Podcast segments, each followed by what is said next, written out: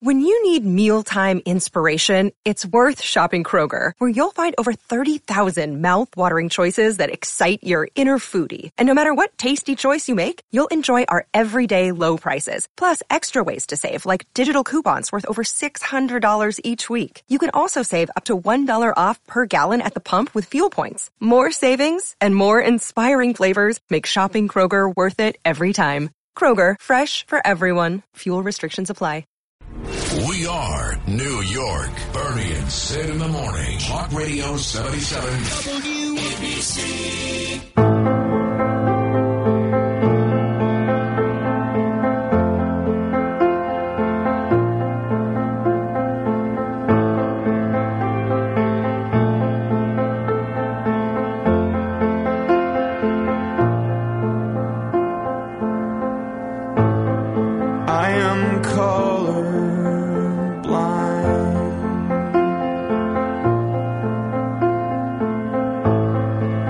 Black and egg white.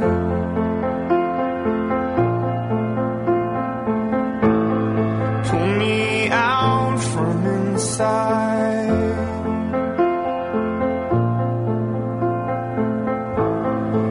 I am ready.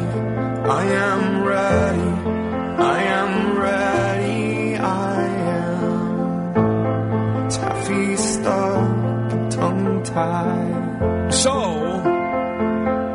Guess there was something big on television last night, I guess.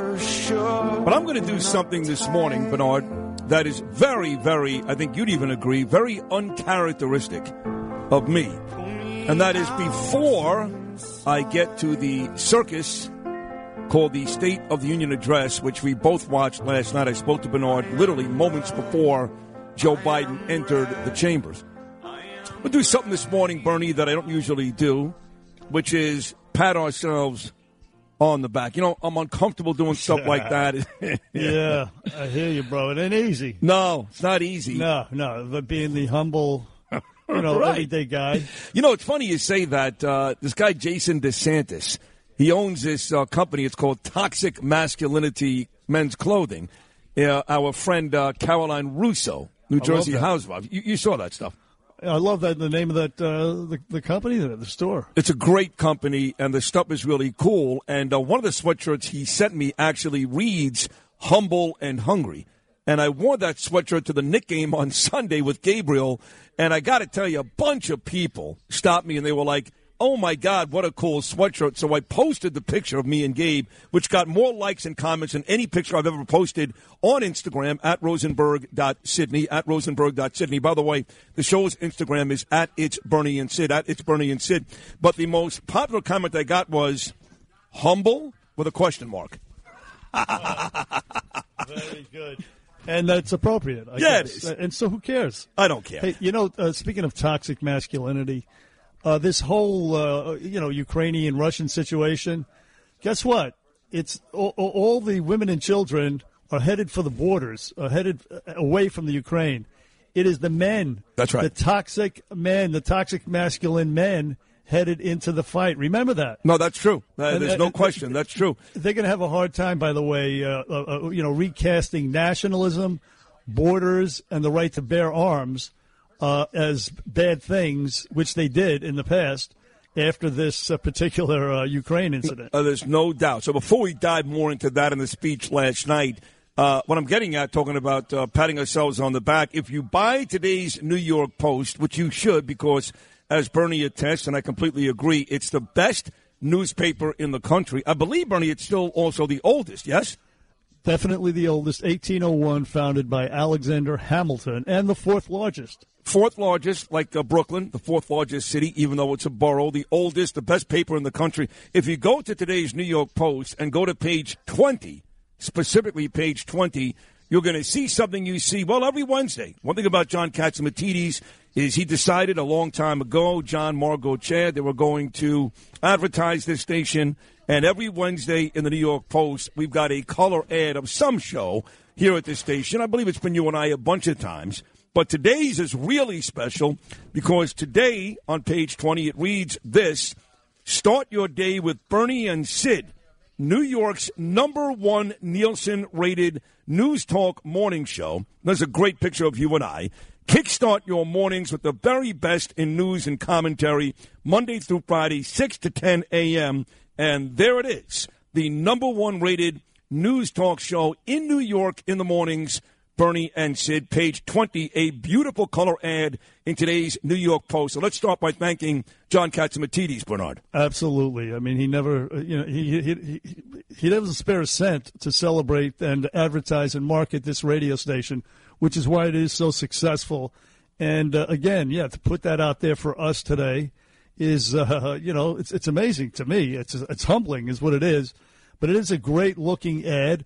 And by the way, the claims that they make, ladies and gentlemen, in the ad, all true. No, they are true. In fact, uh, I'm not going to say his name, but I got a congratulatory text last night from a guy that is a very, you know who he is, Bernie, I'll tell you later. He's a very, very, very powerful radio guy in this city. I mean, really powerful.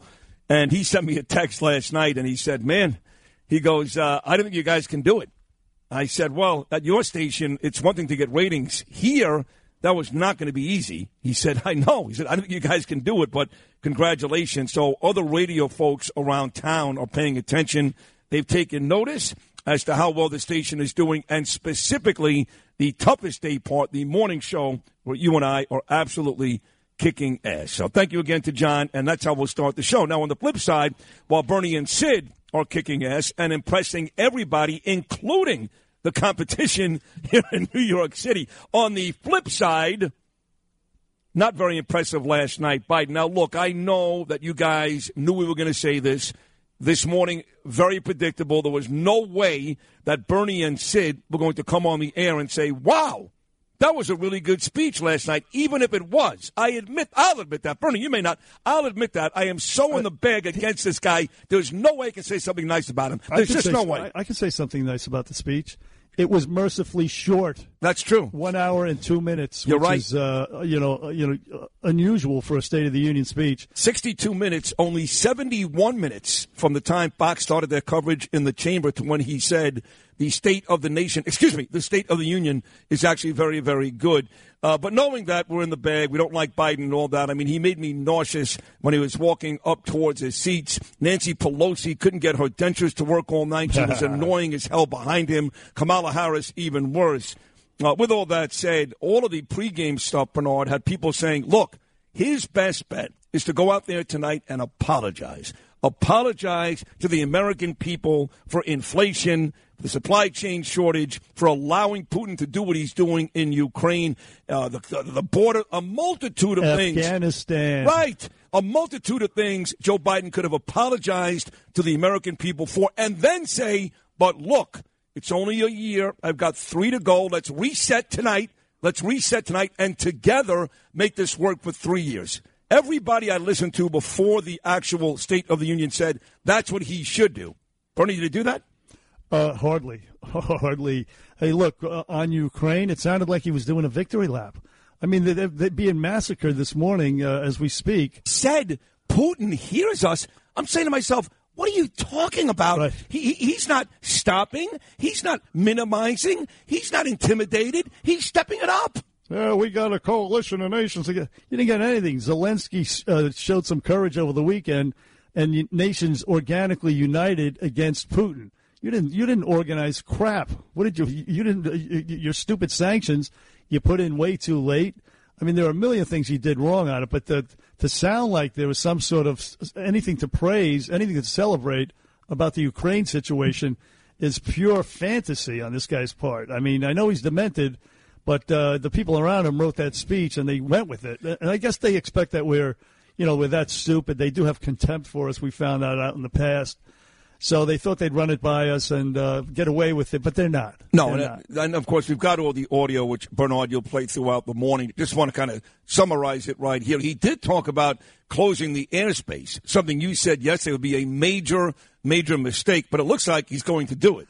Well, no, I think w- w- what he's going to do is ban uh, Russian flights from American airspace. Well, he is doing that. Yes, I believe yes. that, but he's Yeah. not. He's not going with the no-fly zone. The Gotcha. no-fly zone would would mean uh, war. Would mean World War Three because Right. uh, as once you establish a no-fly zone, you shoot down a Russian plane. It is on. And Gotcha. he- no, he's not going for that. Okay. So now, once he spent about 20 minutes, like you said, taking the victory lap and acting as if he's really making Putin nervous when we know that is not even close to being the case as Putin continues to step up the aggression and the violence every day as if the United States and these NATO countries don't even exist. Then he gets to the issues at home. And he did touch on all of them. Yet, whether it was inflation or the border, I I was watching Kamala Harris's face when he talked about the border. I was waiting for him to say, and Miss Harris doing such a great job. He didn't say that, of course, because that really would have been a lie. But I was watching her face, like she was getting nervous, like, oh my God, don't mention me. But he got to all of the things that are really an issue in the country today, Bernard. But yet, while getting to them and talking about them, I didn't hear once, not once, for any of these issues, any way he's going to solve them. Did you? No, not at all. Uh, he just he mentioned them, and he, um, i i- you know what it sounded like. It was, uh, you know, he was famous, famously uh, dropped out of the 1988 race for plagiarism. He may have he plagiarized Donald Trump last night. He he mentioned uh, funding the police. Yep. He mentioned securing the border. Yep. He mentioned uh, making everything in America, of course, except energy.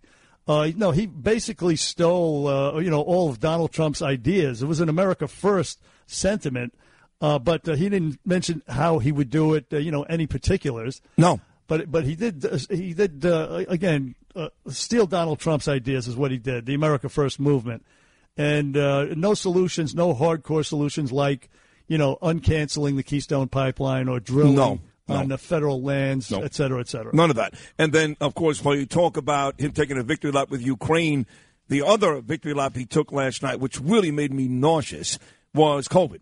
And going on and on. Of course, there were no masks last night. There was one gentleman in a wheelchair. There was one guy sitting to the left of Harris and Pelosi.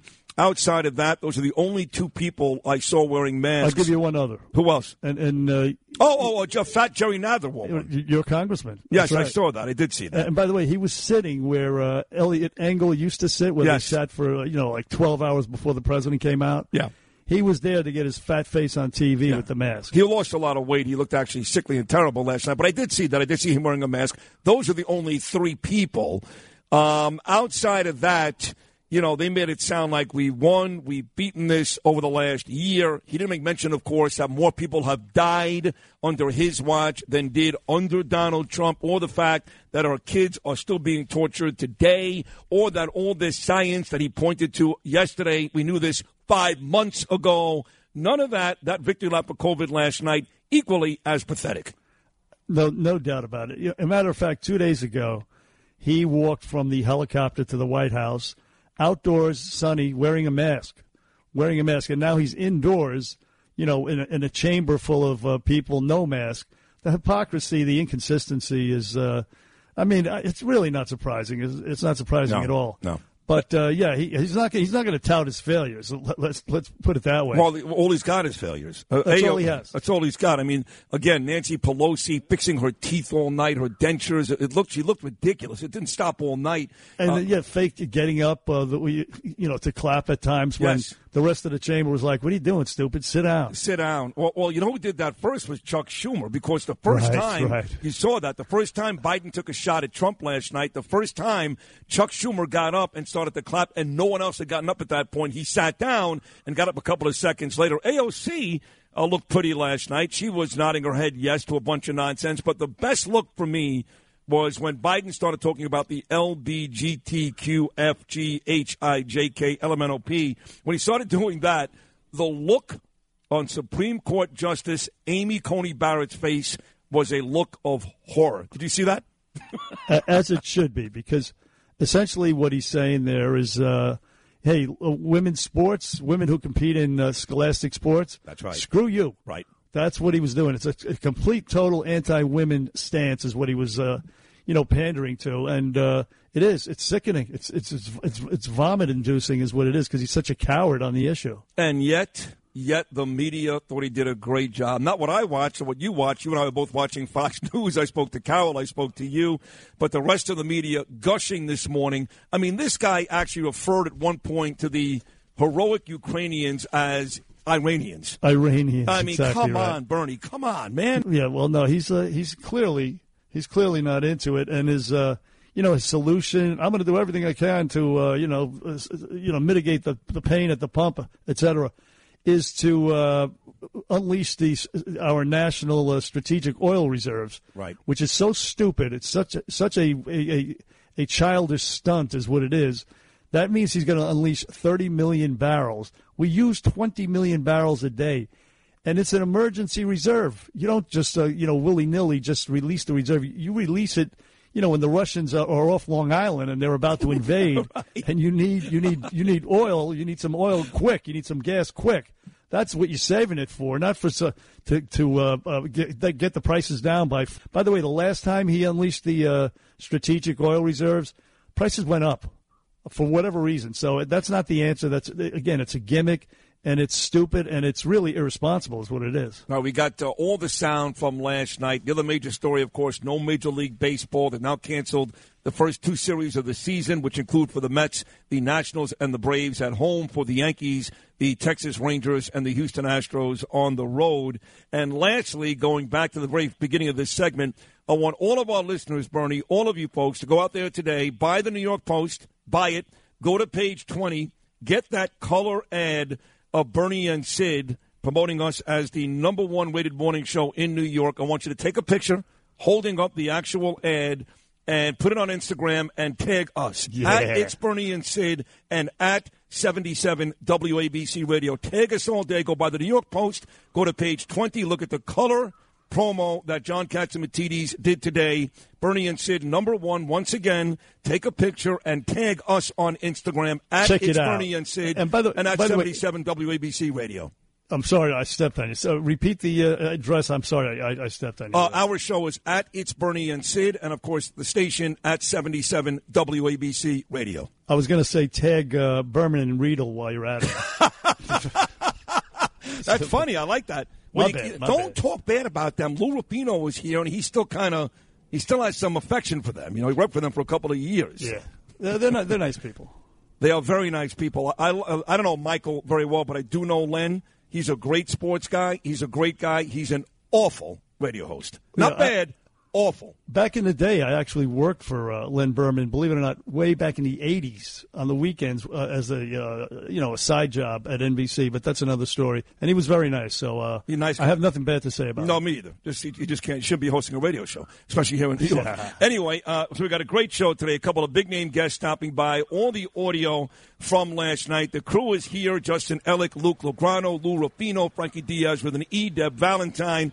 One 848 WABC, 1 800 848 9222, a hump day Wednesday. Happy Ash Wednesday. You know, last year on this day, as you know, Bernard, I actually went to St. Patrick's, uh, St. Patrick's Cathedral and I got ashes. You remember that? Yes, you did. Yes, I did. Ash Wednesday, and you uh, with the name Sid Rosenberg.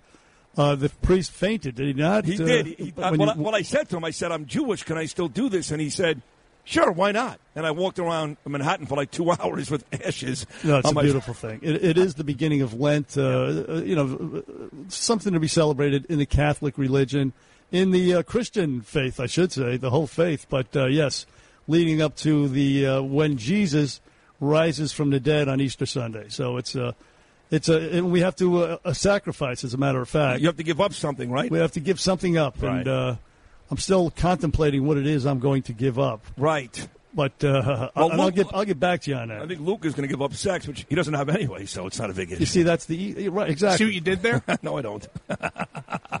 what would I give up? I have no. I have to think about that for a second. Let- We'll uh, we'll take your uh, your calls on that too. Why not?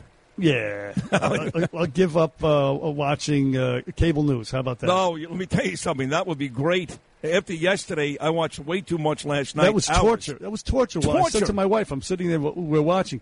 I said to her, "This is torture. Watching this on cable news, Joe Biden for an hour and, and two minutes. God Almighty! Somebody Terrible. shoot me." But the pregame show wasn't bad because I watched Tucker Carlson on Fox News leading up to it, and he's so damn good. Then you get Bret Baier and Martha MacCallum. By the way, what team is Martha MacCallum on? I'm really not sure. Uh, well, no, she's on. Uh, she's on our team. It's Okay. just that a lot of times they, they have they face pressure to be, you know, quote unquote fair and balanced, and they you know, they, they, they say things that uh, make you cringe. Let's put it that way. You shouldn't be hearing on Fox News. Agreed. All right, we'll take a short break. Huge, huge show coming your way. All the audio from last night. If you want to hear Joe Biden take a beating, don't change that dial. We'll be right back. Hump Day!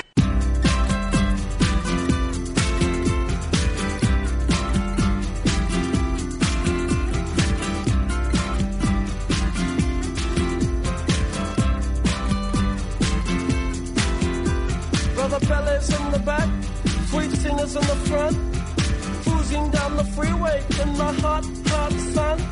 Suddenly red blue lights flash us from behind. Loud voice booming, please step out onto the line. Ballet bridge words of comfort, Cena just hides her eyes. Come on, let's get to it. taps the shades, is that a Chevy 69? How, How bizarre. That's right, ladies and gentlemen. How bizarre. Back here on the Bernie and Sid Show, heard everywhere on that 77 WABC app. Download that app, ladies and gentlemen. Very, very entertaining and informative. Also heard out in Eastern Long Island, News Talk 107.1 FM. You can check us out on your smart TVs, on your computers at WABCRadio.tv. Uh, regarding masks, uh, I believe today is the first day in the state of New York that kids can go to school and not wear a mask, w- with the exception of New York City. That is correct. mistaken. Is no, that you're all right? correct, and that is uh, it's not New York City because Eric Adams wants people to know he's got a big penis, and he was not going to allow Kathy Hochul to tell him what to do in his city. So Eric is going to take a look at this and reevaluate on Friday. Yeah, yeah, because I'm Eric Adams, I'm the the buck-toothed- mayor. Right, right, right, lady's not gonna tell me what to Oh, do. White people can't wear masks, but black. Uh, anyway, uh, long story short, I would expect that the city will follow suit sometime next week. Even my son, who goes to an overpriced private school on the Upper West Side, they told him next week the mask will probably come off. So, yes, New York State today. Look for the city to do the same sometime next week. Yeah. So all of a sudden, uh, COVID is over, and uh, what what it amounts to is essentially, uh, well, what some are terming, uh, phrasing, an election year conversion on the part of Democrats. I mean, they see the writing on the wall. The poll numbers are up there. You have 31 uh, Democrat Congress people saying, "I ain't running again because I can't win." Uh, and, then, and many others are going to lose. By the way, down in Texas, there was this uh, really, really important race uh, this uh, uh, moderate Democrat. His name is Henry Cuellar, and he was he's really uh, pissed off at the Biden administration for what they did to Texas by not securing the border and stopping the the, the building of the wall. He was challenged by an AOC type. He was primaried, and he beat her by like one percent. Uh, Beto O'Rourke uh, got the Democrat nomination, and of course Greg Abbott was renominated to uh, run for uh, governor of Texas. But that Cuellar thing is a big deal. That he's still there. That this, primary thing did not work against a moderate Democrat. Uh, that's very very important. Now speaking of uh, you know uh, appropriating the Republican positions, I mentioned that earlier. Uh, you know this is Joe Biden again plagiarizing as he did in 1988 stealing Donald Trump's uh, and in the America First message. Uh, t- if you don't believe me, take a listen to what he said. Most Americans and most of the country can now go mask free. We can end the shutdown of schools and businesses. The answer is not to defund the police, it's to fund the police. When we use taxpayers' dollars to rebuild America, we're going to do it by buying America. The American Rescue Plan helped working people and left no one behind. Fund the police, uh, buy America, make it in America, except energy, of course. Uh, all these Republican positions. Again, election year conversions, looking at the polls. And you heard that lady in the back scream, "That's right." Well, there was that. One, there was one point where uh, this old imbecile was talking about soldiers coming back in flag draped coffins. And uh, remember when he was at Dover Air Force Base looking at his watch? Yes. Every time they took, I just want to remind people how disgusting and obscene that was. But anyway, when he brought up uh, uh, soldiers in flag draped coffins, uh, listen to uh, uh, one lady, that same lady you just heard. She screamed out again during this little particular incident. Take a listen. 12. I've been in and out of Iraq and Afghanistan over 40 times. Incinerate waste, the waste of war, medical and hazards material, jet fuel, and so much more. And they come home. Many of the world's fittest and best trained warriors in the world. Never the same. Headaches, numbness, dizziness, a cancer that would put them in a flag draped coffin. I know. One of those. You hear that? One of those Yep. soldiers Yep. was my son, Major Beau Biden. So anyway, uh, the bottom line is, g- good on her. What did she yell there again? She yelled, 13 of them. 15 of them, right. It was 13. But- 13, yeah. Right, but, Yeah. if you, but if you, and and I know you watch it with me, the very next uh, face you saw, at least on Fox News, I can't vouch for, vouch for the rest of the stations, after she yelled that, the very next face you saw was Steve Scalise who uh, and Lindsey Graham, and they both made faces like, yeah, that was pretty good. Thanks for that. Yeah, and uh, by the way, it was uh, Lauren Boebert from Colorado who, who did it, and God bless her for saying it. Yep. He never alluded to it, and that was one of the b- biggest, biggest. Uh, it was the defining moment, r- essentially, in his presidency of uh, you know the horrific failures. That that being amongst the worst of them. Those thirteen flag draped coffins of those soldiers, and of course him looking at his watch. And uh, check this out. You had uh, the the bimbo Kamala was sitting behind him. The other old lady was fixing her dentures, as you point out, Sydney. All night. And Cam, yeah, Kamala's sitting there, and she's, you know, she, she doesn't know what she's doing. She she doesn't understand what the hell uh, Biden is saying. Nor does he, by the way. Anyway, earlier in the day, Kamala went on a radio show and uh, just listen to this idiot. Yesterday, we played a clip of her. You know, she I went off script. I mean, sounding really, really stupid. I won't play it again here, but yesterday morning on a radio show, Kamala Harris. Take a listen to this. We had sanctions before the actual invasion. We threatened sanctions to hopefully deter Russia from going in. So we basically, you know, like if you're a parent and you tell your children, well, if you do this, the punishment is going to be that, right? Right. And we hope that by doing that, it will deter our children from doing the wrong thing, Right. So that's deterrent. So that's where we started with the sanctions. But then when Russia actually went in, we are now implementing the sanctions. Uh, well, she actually said that uh, Ukraine is a country. It's a big country, and it's r- right next to Russia. Yeah, play the correct clip. Uh, Ru- Cut yeah, 29. Russia's a bigger country now. Yeah, but Yeah. just remember, it, preface this by saying that the host actually said to her, "Can you please break it down in the simplest terms?" Oh, okay, well, here you go. Play it. Play it, please. So Ukraine is a country in Europe. It exists next to another country called Russia. Russia is a bigger country. Russia is a powerful country. Russia decided to invade a smaller country called Ukraine. So basically, that's wrong. Basically, I, that's I don't know. Like we're in the second Uh, grade. well, no, but listen again. I'm not defending her, but the person did say break it down in its simplest terms. But as Tucker Carlson said last night, Dr. Seuss, he was sitting there with Tulsi Gabbard, who, by the way, looked gorgeous in a red coat last night, red jacket, and she said, "Listen, in defense of Kamala Harris, that would have been funny if the truth was." Ukrainians weren't being murdered savagely on a daily basis. So Exactly. the host did ask her to break it down in its simplest terms. She did that. yeah, but not in its stupidest terms. Right, I mean, like- like- right. He, he said layman's terms was the term he used. Right, But that, that's right. lower than layman's. Well, he, he uh, the the um, the analogy that uh, Tucker made last night was Cat in the Hat, Dr. Seuss, and and not only does she d- d- she also delivers it with this ridiculous giggle, like like like like this is a joke, Right. Like it's a joke. and she is uh, a heartbeat away from replacing the the feeble old fool you saw on your TV last night. A heartbeat away, ladies and gentlemen. We're in big trouble. Hey, traffic and sport. We got a lot more of that coming up. Congressman Peter King will be on the show, and uh, I can't wait to hear how he assesses Biden's State of the Union. But as I mentioned, traffic and sports is coming up next. Right now, it is time for the 77 WABC clip of the day. Listen to the Racket Report with Frank Morano. He talks about organized crime on the Red Apple Podcast Network. Download wherever you get your podcasts. Take a listen. Are you a victim of the relationships that you had with Sonny Franzese and others? I believe the true reason that I got indicted, the FBI out here were after me. They tried to get me to become an informant. And what I did was instead of recording anybody else, I recorded the FBI. That was a big mistake.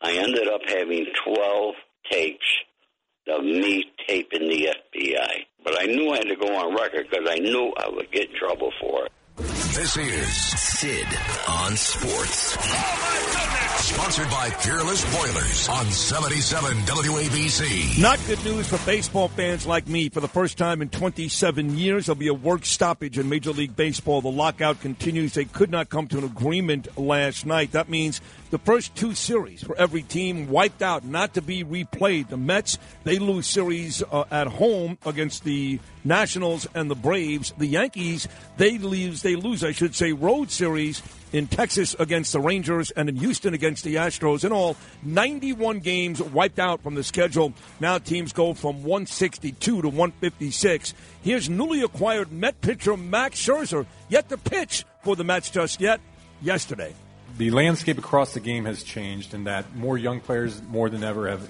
are entering the game and producing at high levels than we've ever seen before. We still feel that there's dollars to be allocated towards them that would fairly compensate their contributions on the field uh, more so than what's on the table at this point. Let me make this very, very clear. The owners are jerk offs. The players are jerk offs. Get this thing done. We have no patience for this nonsense. And I'm a diehard baseball fan. The Nets lost again last night to Toronto, 109 to 108.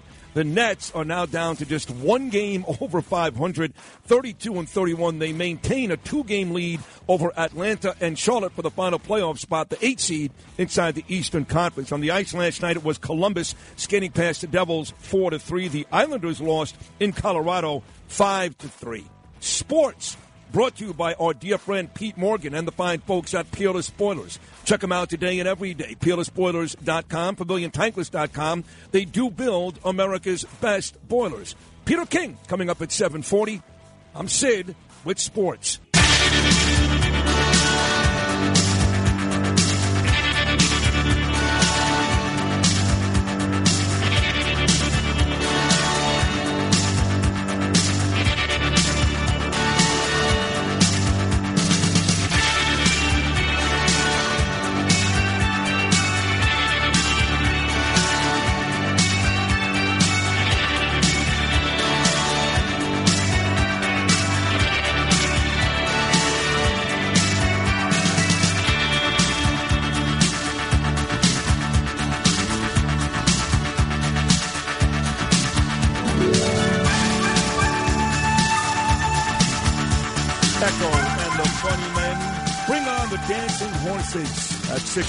642 on your Hump Day Ash Wednesday morning. My uh, left hearing aid is off. My right one is not working either. I have to go see Dr. Shelley Borgia right after the show. I can't hear a damn thing. I cannot hear a damn thing. But Bernie, uh, yesterday during the show, you remember Bo Dietl came on, and um, Bo said uh, early on in the conversation, he said, "Listen, I got a call from Joe Esposito, former chief of police, last night." And he wanted us to pray for his wife, Chris, who was in the hospital. She had had uh, a stroke. She had six blockages in uh, arteries and and all that stuff. And um, so Bo asked us to pray. And then moments after that, literally moments after that, Joe Esposito sent text to both you and I with two pictures of his wife, Chris. One where she's holding up her middle finger to Joe, and the other one where she's smiling next to the doctor in her hospital bed. And Joe's next text to me was, he probably said the same thing to you, she's looking good. And uh, we got off the air at 10 o'clock, and uh, every indication was that she was doing well and doing better. Again, Joe was excited, sent some nice texts. Bo said, pray for her. And then um, I got a text about noon from our friend Joe Nunziata out of Williamsburg, the king of Williamsburg, and he said, Hey, man, I thought you said Esposito's wife was doing well. I said, Yeah, she's doing great. Why? He said, She's dead. I said, No, no, no, no, no. You must be confusing him with a different Joe Esposito because I saw pictures and he was upbeat and she's doing fine. He said, Listen, I have a friend who's close with Joe. I'm just telling you, I don't know for a fact, but I was told that she passed away. So I called Bo Dietl and I said, Bo, I just got this news. He knew nothing about it.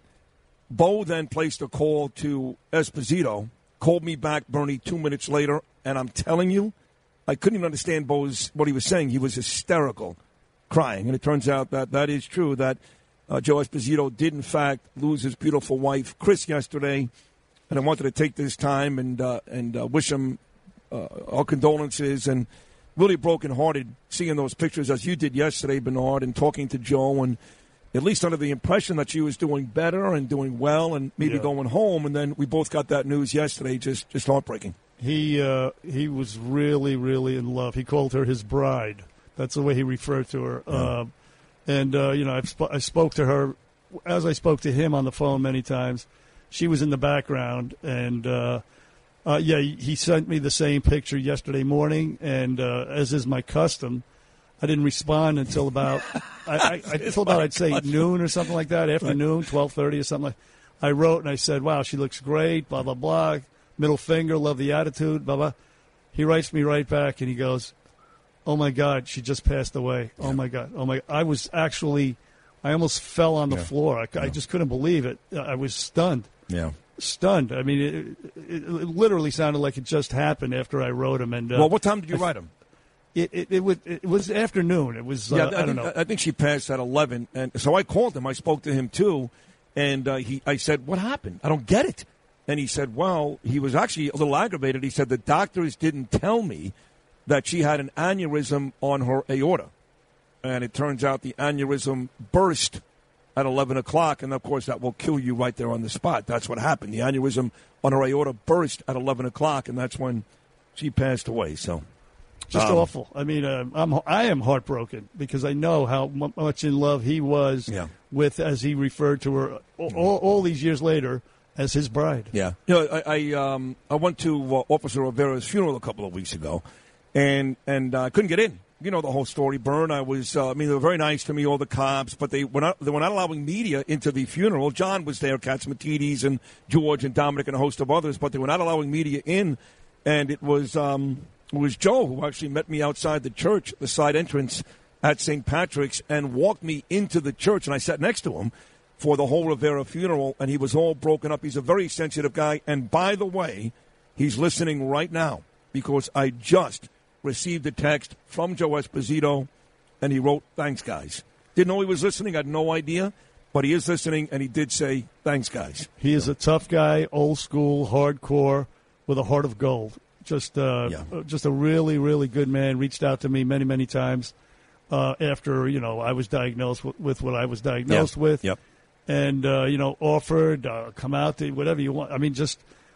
I mean, I can't even tell you what how good a man Joe Esposito is. I just cannot uh, convey that to you enough. And yeah, so uh, I, I'm just as uh, well. I'm as heartbroken as you are. Sid, of course you are. Yeah, I mean, in all fairness, you know Joe longer than even I do. I remember when we had that ridiculous snowstorm that uh, prohibited me from going to the Teddy Atlas dinner when you and I got that coveted award. You were there. You went early in the day. I had to wait till the end of the day, and it took me four hours to get from 104th Street and West End Avenue to the Lincoln Tunnel. Uh, and of course, they blamed Joe Esposito.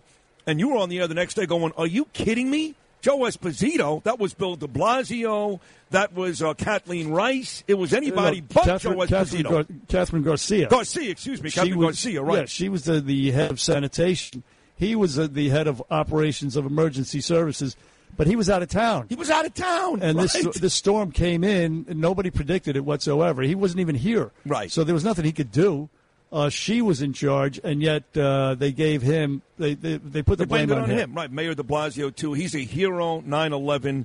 Joe Esposito's resume speaks for itself, and, and we both love him very, very much. And He was the man who cleaned out the vermin in Zuccotti Park during uh, yes all, all that nonsense. the Wall Uh, Street occupation. Right, exactly. Right. Uh, uh, Occupy Wall Street. Right, right. He was the one he cleaned it out in a matter of hours, professionally, but uh, you know, with an iron fist. Uh, just the kind of kind of cop you want. Yeah. And yes, a, a 9/11 hero as well. Uh, Joe Esposito, we love you, and uh, you know, all our condolences. Uh, just unbelievable, Yeah. unbelievably sad. Very, very sad. You know, talking about sad, I, I do remember going back to last night, Donald Trump doing his State of the Union, and I remember there were a couple of times where I cried. I, I remember a mother of a kid that was killed by MS 13 in the chamber, and I cried. I remember a, a woman who was married to a serviceman, and I cried. And again, it's clear that I'm biased. And I'm becoming almost as biased as you, Bernie, which is really getting scary. I mean, as soon as you walked into the chamber last night, I got nauseous. That's how much I dislike Joe Biden and all of his merry men. But even last night, when they had the lady from the Ukraine, the ambassador to the Ukraine last night with her flag, I never got emotional. I never did. And then they showed that lady Danielle, my wife's name, who lost her husband, a serviceman, and I never got emotional. He never got emotional. The ladies never got emotional. There it was, two stories that gave Biden a chance to make the listener, the viewer at home, emotional. He couldn't even pull that off. Well, they couldn't put it pull it off, and uh, they, these are the people we're supposed to trust with this Ukraine uh, Russia situation. No, they couldn't pull it off. The stage staging, the stagecraft was awful. Even the kid with uh, diabetes, when he started talking about insulin, I mean, uh, nothing. Right, uh, and the father, there were- him and his father from yeah, there- Ohio. There, were, there were no tear jerkers, and they're supposed to orchestrate this. Look, the speech was uh, disjointed. The continuity was sloppy. He was all over the place. And uh, by the way, on the insulin thing, let me just put point this out.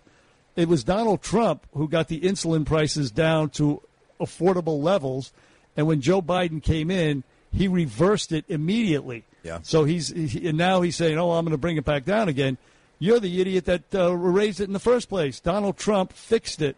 Trump was all over it uh, towards the end of it, his administration, and uh, Biden screwed it all up. And we're supposed to not uh, be aware of that. Well, I'm making you aware of it. Uh, yeah, he he he was the idiot, the culprit who screwed all these uh, diabetics, and now he's going to pretend like he's their hero by uh, undoing what he did, the bad stuff that he did. Well, he did a good job last night of coming off like the hero. I think he probably bashed Trump, the prior administration, two or three times. Uh, I don't really know what this. It's not make America great again. What, what is this thing he talked about last night? This uh, his package, the America. Build back broke. No, no, no. He didn't. He, did- he did not mention that last night. The, the package, the America Save America, whatever the hell he talks about. He, Uh, he mentioned about twenty times last night. I'm not exactly sure what it's doing for America because last I checked, we're a mess. But he Yeah, kept bringing I up don't this. even know. Well, what the hell did he call it? America something project. He brought it up. on- American Rescue Plan. Yes, the American Rescue Plan. When is he going to rescue us? Oh well, that's the uh, Build Back Broke thing, the, the one the one that failed in Congress. They're just uh, repackaging that crap. Oh, just they had to change the name. I got Oh, yeah. yeah. So it's the same exact thing, same exact. Same stupid uh, left wing uh, long, laundry list of bull shenanigans is what it is. Yeah. Amounting to nothing. It's uh, yeah, yeah. Put put a nice name on it, but it really is uh, just a woke socialist, uh, you know, suicidal garbage is is what it is. How about Anthony Blinken sitting there last night? Then they showed Lloyd Austin and Milley.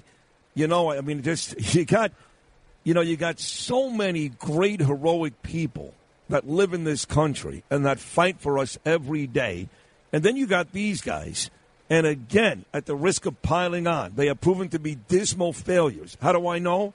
13 body bags in Afghanistan not that long ago, and they're mugging for the camera, shaking hands, smiling, fist pumping last night. We got 13 dead kids. 13 dead kids because you people are completely inept. What in God's name are you effing smiling about? Yeah. Uh, Blinken, by the way, was in the Hamptons vacationing uh, during the whole Afghanistan debacle. Uh, so was Biden was in Delaware vacationing. Uh, Jen Psaki was on, on vacation somewhere else. They're, they're gonna not not to let a, a disaster and, and potential you know danger to our troops get in the way of their vacations at the end of August. Hell no, that's sacrosanct.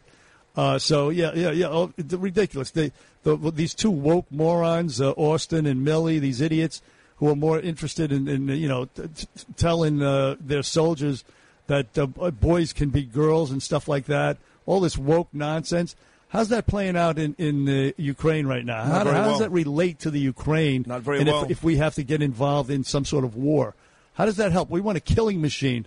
It's not a social experiment. The military. It's not. Just have these soldiers learn how to fight and kill, and uh, maybe some more sophisticated stuff, but not this uh, social justice crap, garbage. This woke, this woke uh, in lunacy, which is what they were pushing, wasting their time, their time and our money on. Yeah, I did see two guys last night from the Republican Party who seemed to be alone. Uh, you know, because you kept seeing Scalise, Scalise with, with Lindsey Graham, so you kind of saw them all kind of packaged together. But uh, Mitch McConnell, for example, he walks in with Chuck Schumer. And I know that there was a time, I guess, when Chuck Schumer was actually a decent politician. I know our dear friend, he's like my second father. That's how much I love him. John Catsimatidis tends to like him. He has turned into the biggest backstabbing, America hating piece of waste, maybe in the history of New York politics. That's what's happened to Chuck Schumer. He's walking in. He can't wait to get up and clap when he bashes Donald Trump. But it looked to me like the two guys that were alone last night had zero support on either side were Mitch McConnell and Mitt Romney. Did you see that? I did, yeah. They seemed uh, sort of isolated. Yeah, Mitch McConnell is uh, loathed by the. Well, he's he's he's he's he's a backstabber as well. Yeah, he's uh, he stabs Trump in the back at every turn, and he's uh, put he's portrayed he's he's uh, perceived as a uh, rhino. I mean, he, he's not effective. He doesn't speak out on uh, important issues. Uh, you know, where is he? You hear uh, Schmuck Schumer all the time, uh, media whore that he is, and, and the, the, this despicable and detestable person that he is. He's out there in front of the microphones, whereas McConnell, where the hell are you? Speaking out against, uh, you know, the injustices that are going on. Say, let's, for example, uh, you know, take a controversial issue. Let's say the uh, the abuse that uh, some of these January 6 protesters are undergoing. He says nothing about any Nothing. of that stuff. And, and, and to further that story, which you just brought up, you wouldn't know this unless you really watched some of the stuff that Bernie and I watched last night. But one of the guys that was arrested on January the 6th that was facing now a long prison stay. He did nothing. He hit nobody. He ruined nothing. He was just in the Capitol. One of those guys facing a long prison stay. 71 months. Actually killed himself over Right. the weekend. Killed himself over the weekend. So, and I know that uh, Tucker Carlson was calling out Liz Cheney and a host of others. Blood on their hands. Here's a guy that was a college graduate loved his country, did nothing wrong that day other than support his country and his president. He's dead, and nobody, including Mitch McConnell and Chuck Schumer and Liz Cheney, nobody seems to care. Exactly right, which is why he offed himself because of that. Just the apathy towards him. Let's move on. But that's not, you know, in this country, justice is supposed to be blind. You have these January 6 protesters, like this poor guy, who they're getting totally screwed, where you had all these, uh, tw- in the summer of 2020, these Black Lives Matter, Antifa, all these guys, they were get, got desk, desk appearance Right. tickets, and then they were all dismissed. That's and right. this poor guy is losing his life. Life, 71 months. I mean, that's like, uh, what is that, uh, five years, 12? That's, 12, almost, that's 12, almost six years. 20 yeah, months right. is six years. Exactly. So it really is heartbreaking, and, uh, and the silence of these, a lot of these, most of these Republicans is sickening, and that's that's Mitch McConnell for you right well, that's there. part of the problem. You see, the Democrats, for as disgusting as they are, top to bottom, the bottom, they are disgusting. There's no doubt about it. Whether it's Tlaib or AOC, Joe Biden or Chuck Schumer, Kamala Harris or Nancy Pelosi or Adam Schiff, they're disgusting. But, but, they do stick together. The Republicans, this civil war that seemingly is going on right now with folks like Mitch McConnell on, on one side and Lindsey Graham on the other, that's where the Republican Party needs to really big stuff because they got to get together like the Democrats, good, bad, or indifferent. No, They have to. They have to. Uh, they have to unite and focus on the uh, Democrat failures, as we we outlined, and uh, as they fear the Democrats do, is going to cost them the House, and uh, uh, you know, again, the Re- Republican and the Senate. The Senate, the Senate's tied right now. So, uh, yeah, we have to focus on that and not the divisions. We have to be, have to be strong, and uh, we have to be uh, also principled as well. I mean, speaking out for a guy like this, you know, seventy-one months Yep. before he commits suicide, not after. Right. That's and, right. Uh, That's yes, right. I mean, otherwise, uh, you know, you don't have uh, equal justice under the law here in the United States. Uh, we're going to fall apart. got a listener, Amy Epstein, listens every day out of Long Island, not far from where you live, Bernard. She said, I shut the thing off last night. He made me so nauseous. But the good news is, I knew that when I get up tomorrow morning, you and Bernie would have all of it. If you just missed this hour, you missed an awful lot because we do have all of it, including all of the audio that will come your way in the next three hours, along with Congressman Peter King and gubernatorial hopeful Rob Astorino. A very exciting three hours about to come your way on this Ash Wednesday with Bernie and Sid in the morning. Only right here on Talk Radio 77 WABC.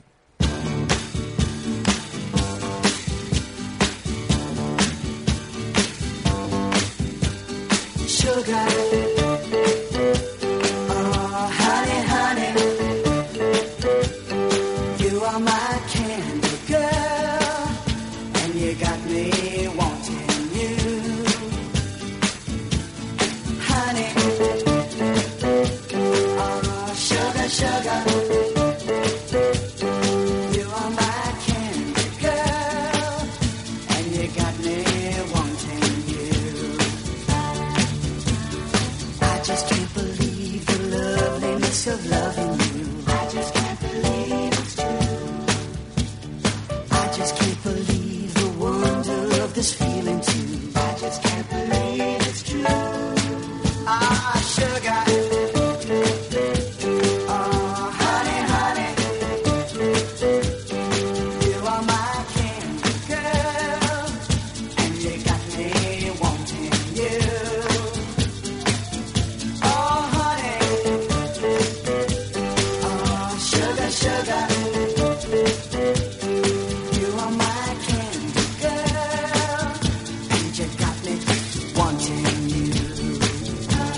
Bernie and Sid show, ladies and gentlemen. Sugar, sugar, baby. Sugar, sugar. On this, uh, well, happy hump day, March 2nd. Post uh, State of the Union speech last night with the uh, imbecile in chief. Uh, really, really, really tough to watch. The, the good news, it was only an hour and two minutes. We covered a lot of it. We're going to cover a lot more. Uh, Sid, uh, you know, the latest, it's really getting ugly over there in uh, U- the Ukraine. It's been ugly, but uh, the latest report on February 26th, Zelensky was the target of an assassination attempt uh, these, uh, by these Chechen soldiers. They uh, actually got near him at an airport, and uh, they were all killed because the uh, the Ukrainians were tipped off by disgruntled Russian captured Russian soldiers. A lot of these Russian soldiers they don't want to be there. These guys they're all conscripts. Uh, for you New York City public school students, that means they were drafted. They don't want to be there. Uh, they thought they were going to those separatist uh, countries where they would be greeted as heroes. They didn't think they would be bombing and killing civilians in uh, these uh, western Ukraine cities. But anyway, that was the, the latest uh, report on this guy Zelensky, who we'll get to in a minute. I mean, he continues to uh, inspire a lot of people out there. But back to the speech last night. Let me see here. Let me just grab this over here. Sid, you with me?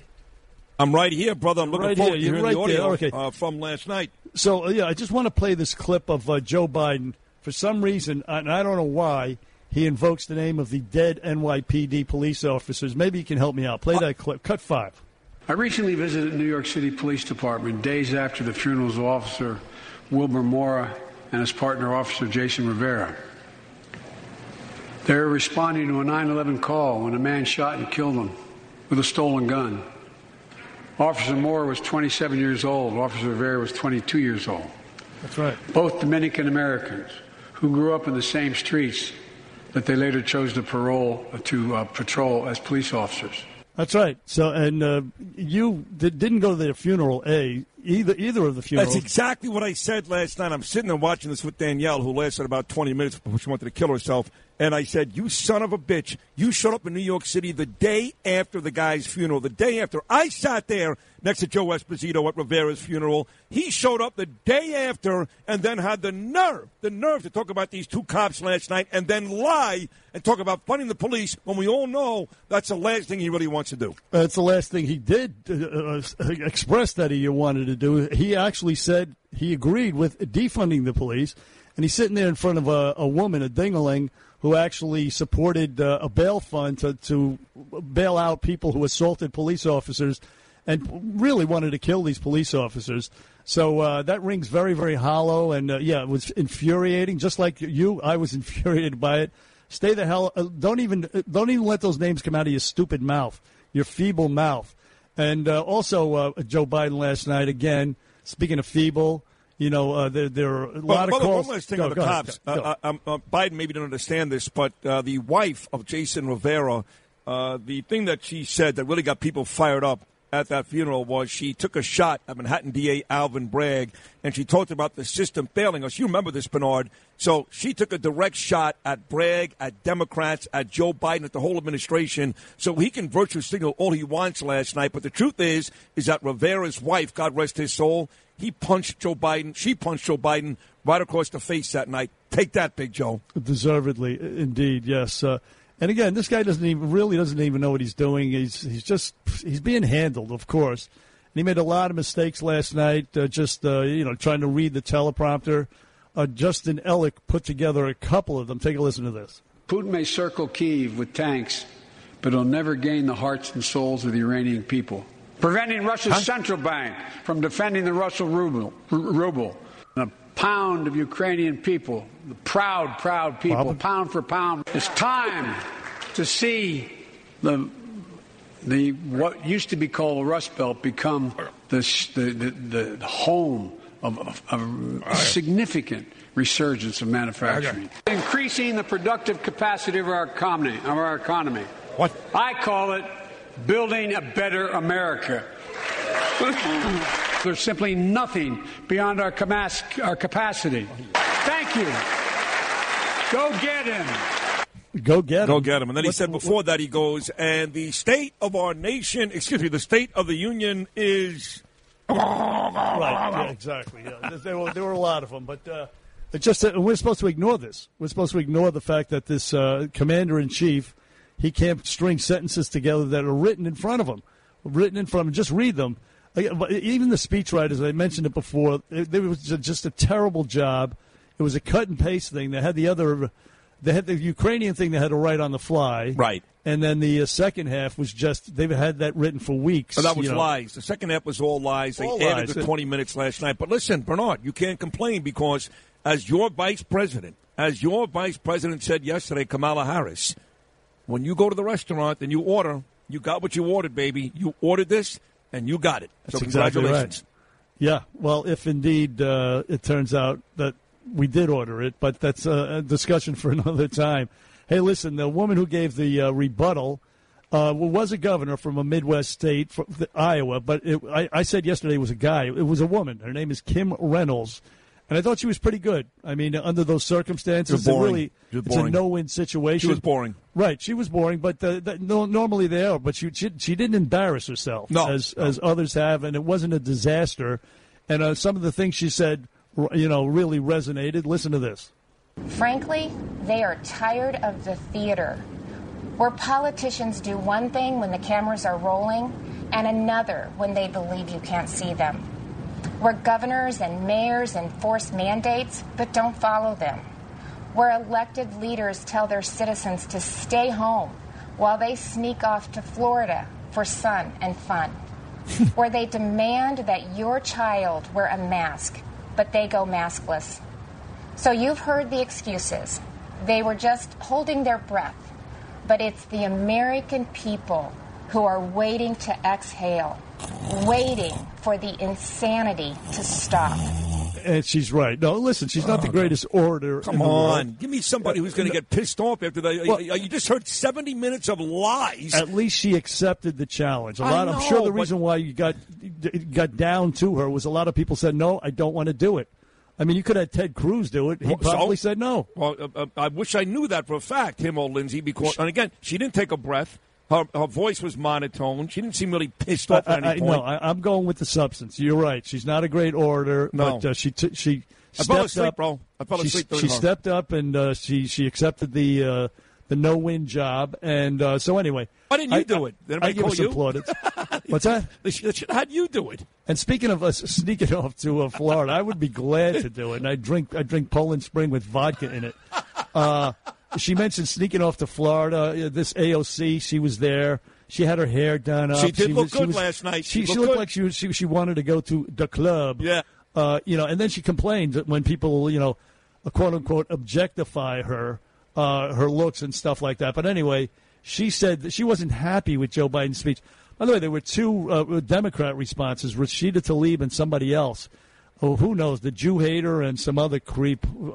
It, it made no news whatsoever. So whatever they said uh, was worthless. But this is what AOC said. I believe it was on CNN. Take a listen to her. It definitely was a lost opportunity because the entire country does support. There is profound bipartisan support to a long, uh, a long-term shift away from fossil fuels. We shouldn't be reliant on fossil fuels to begin with, and that would really solve a lot of these issues. So, you know, I think that there was uh, there was a lot more to be desired there.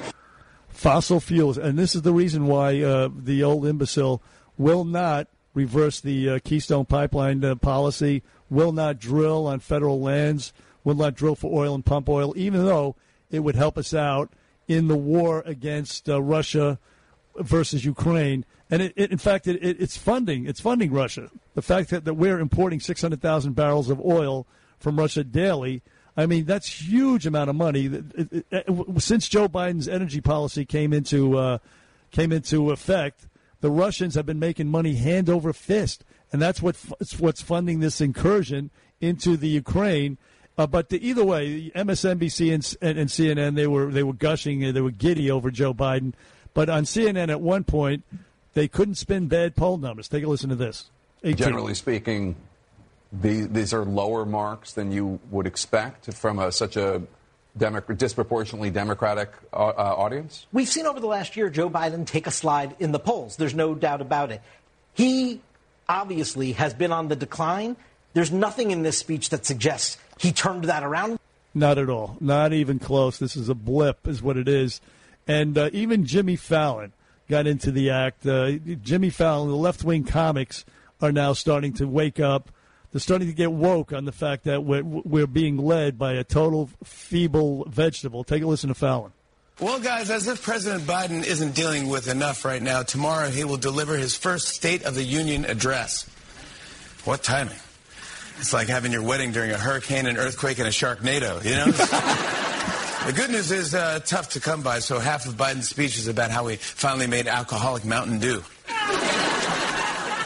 Yep, Biden's been going through a tough time, uh, so in order to gain support just for tomorrow, he's changing his last name to Zelensky.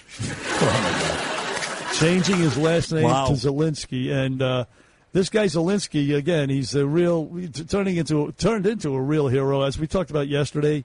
Galvanized world opinion over the weekend with his uh, "I don't need a ride, I need ammunition," and uh, he's continuing uh, to speak out on social media, which inexplicably still exists in the Ukraine. That's I can't- unreal. Can't believe that uh, No. this this this Putin is.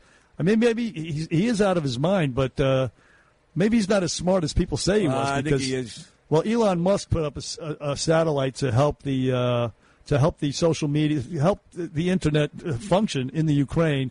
Anyway, Zelensky said this yesterday, and this was a direct, I believe, a direct dig at uh, Joe Biden. Take a listen. I talked to President Biden many times. I am very grateful to him for all the opportunities and the support. But they did not hear me. I told them that Ukraine will fight, will fight more than anyone else. But we, just by ourselves, left alone against Russia, we simply cannot manage. Can't do it alone, but uh, well, that's the problem. You see, as tough as this guy is, and as heroic as he is, and as much as we love him, even my 13 year old son, uh, he said, "I said you want a Knick jersey?" He said, "No, I want a shirt with Zelensky's name on it." I swear to God, he's Wow. even aware. Yeah, I swear to God.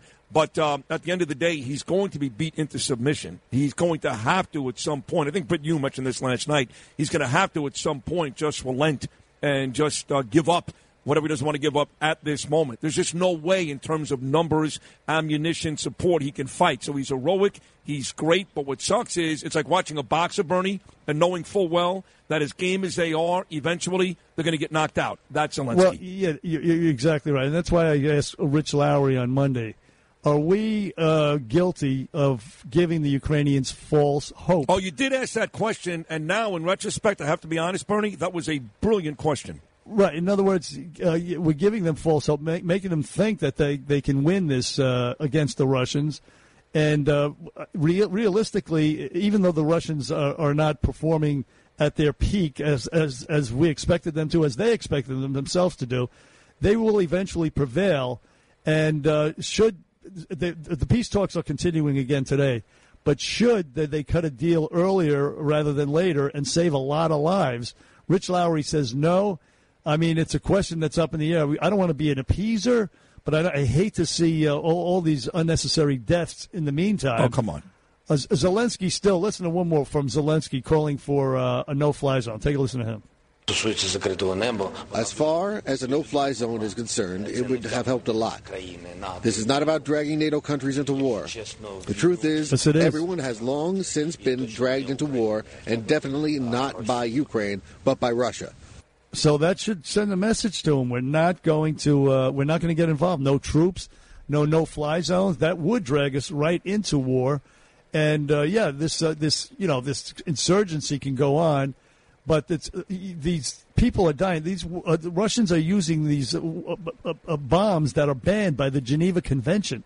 That, that explode and, and your lungs collapse. I mean, these these they're like almost like uh, uh, chemical weapons, weapons of mass destruction. It's really, really bad.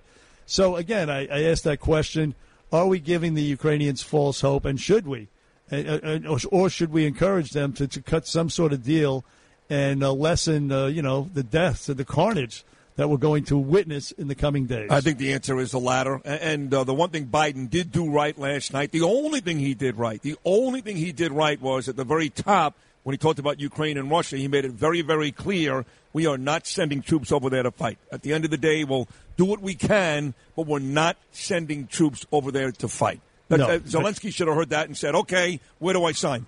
You're not a member of NATO. Exactly right. Well, I agree with that. Uh, here on the Bernie and Sid show, look, we're going to talk to Congressman Peter King, as Sid Rosenberg. Congressman Peter King is coming up. Uh, we got a lot more show left. 1 800 848 9222. We're all over the speech. We're all over the Ukraine. We're coming right back. If you've had an accident, trust Gabo Law, personal injury and medical malpractice attorneys with decades of experience who will provide the attention you deserve and deliver the best possible results in the shortest amount of time. Gabo Law has recovered millions for their clients and will be able to help you. But don't take our word for it. Read all of their five-star reviews from former clients on Google, Avvo, and Facebook. Call Gabo Law today at 800-560-0214 for a free consultation or email at info at gabolaw.com. Gabo Law, where winning is no accident. Bill O'Reilly here, and I'm warming up from the NRIA.net studios in New York. Stand by for the O'Reilly Update Morning Edition. On this Wednesday, our befuddled President Joe Biden did not get much traction last night in the State of the Union address. The essential problem is financial. Yes, everyone's worried about Ukraine and Russia, but I believe that will subside in the weeks to come.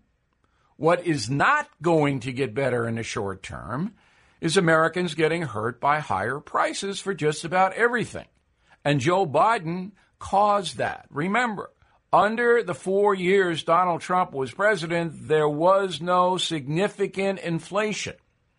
But as soon as Biden was inaugurated, he knocked out the Keystone Pipeline. His administration put regulations on fossil fuels in all 50 states, and he cut back American fuel production. That forced people to buy oil from Putin, including the United States. We get 7% of our oil from Russia right now, and that's got to stop. Now, of course, Joe Biden should ramp up American oil production, but he will not because of the climate change warriors. I mean, did you see John Kerry lamenting that the invasion of Ukraine is going to set back climate change? Kerry, instead of lamenting the destruction of a sovereign nation and the death in the streets, he's still pushing climate change during this. It is amazing. That is the Morning O'Reilly Update. More analysis later on.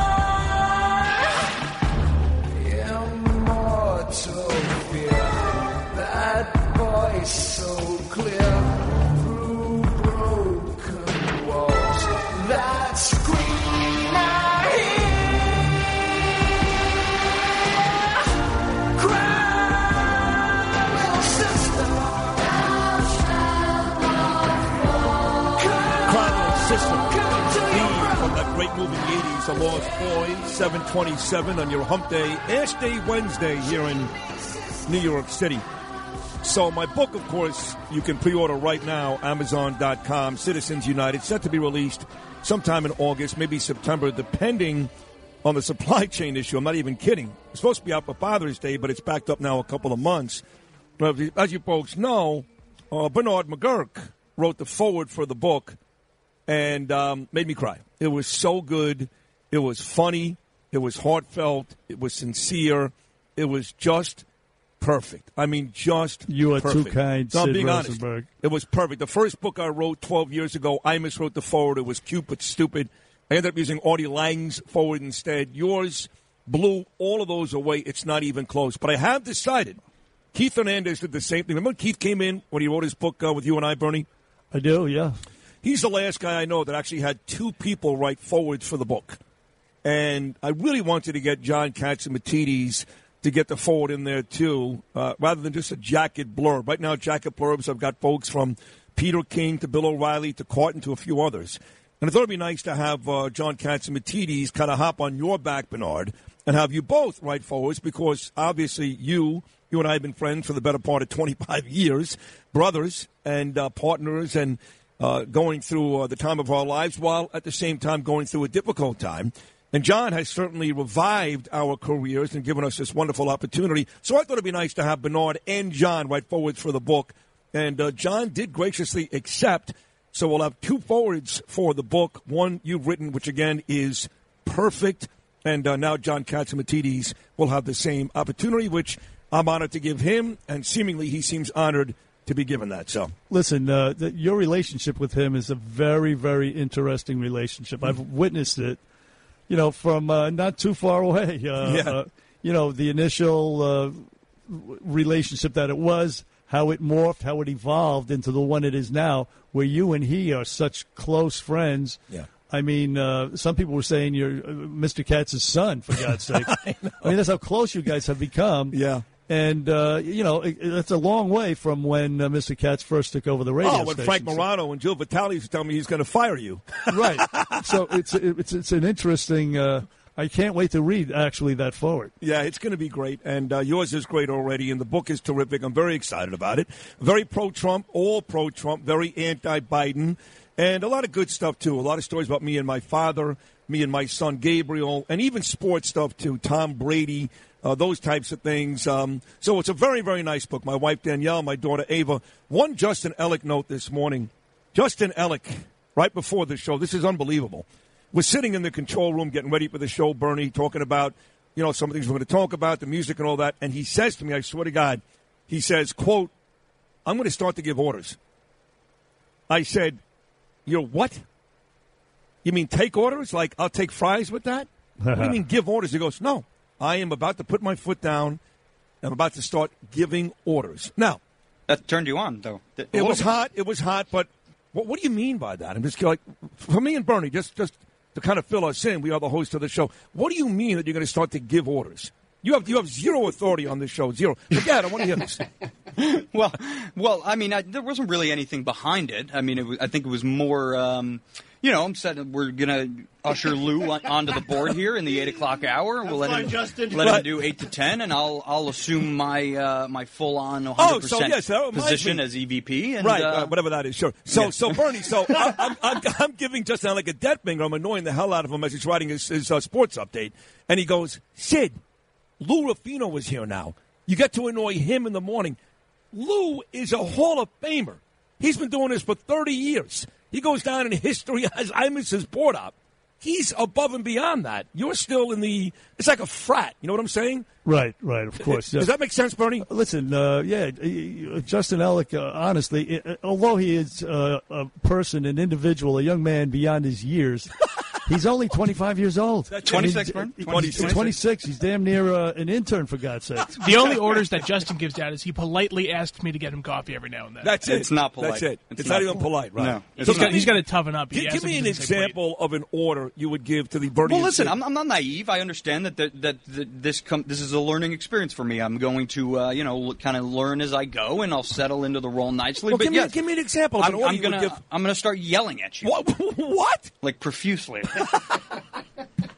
What took so long? Yeah, I'm gonna I'm gonna start you know belittling you right like you do I right live on the air here Sure. and then uh, you know you'll get a taste of your own You, medicine. you thought it was cute for a little while because it made you famous. I mean, literally two months ago, no one knew who you were. Now people know Justin Ellick. You actually walk around town going, "I'm Justin Ellick," but now you're starting to get angry. Now it's like, "Don't pick on me." well, listen, I got a chip on my shoulder. I'm big time now.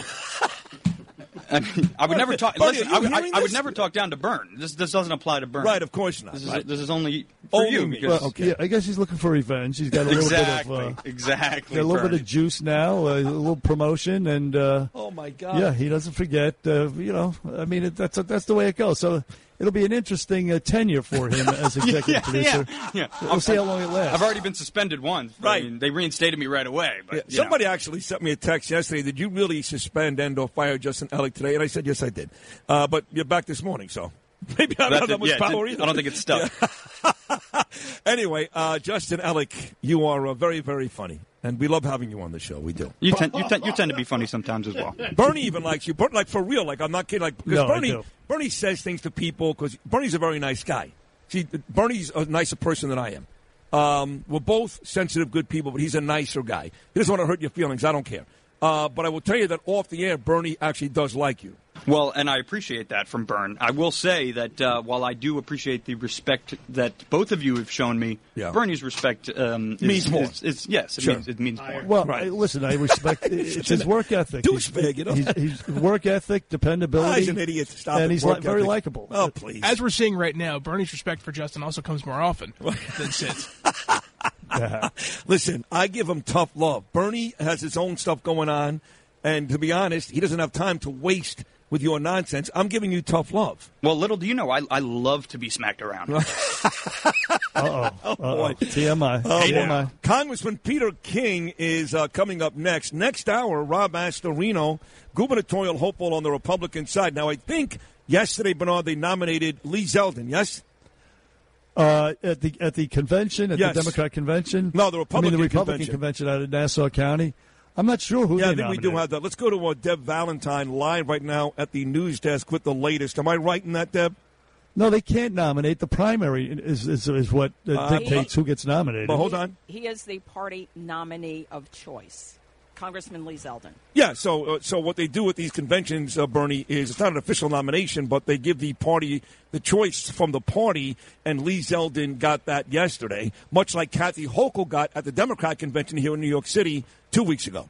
Okay, I see that, but uh, you know, a lot can change between now and June when the actual primary vote takes place. So uh, we'll talk to Astorino. That's interesting. We'll talk to Astorino about just that. I know it's funny because you've been with Rob and I've been with Lee from the very beginning, and then every time we bring on Andrew Giuliani, you and I are like, "Oh my God, maybe we ought to pick this kid." Uh, you know, all three of those guys are really good choices. They really are. So it's a tough, it's a tough one, honestly. It Uh, really is. Yeah. And don't forget uh, the great Harry Wilson. What? Hello. Harry Wilson, get him out. Alvin Bragg's uh, B word. Exactly. Get him right. out. Exactly.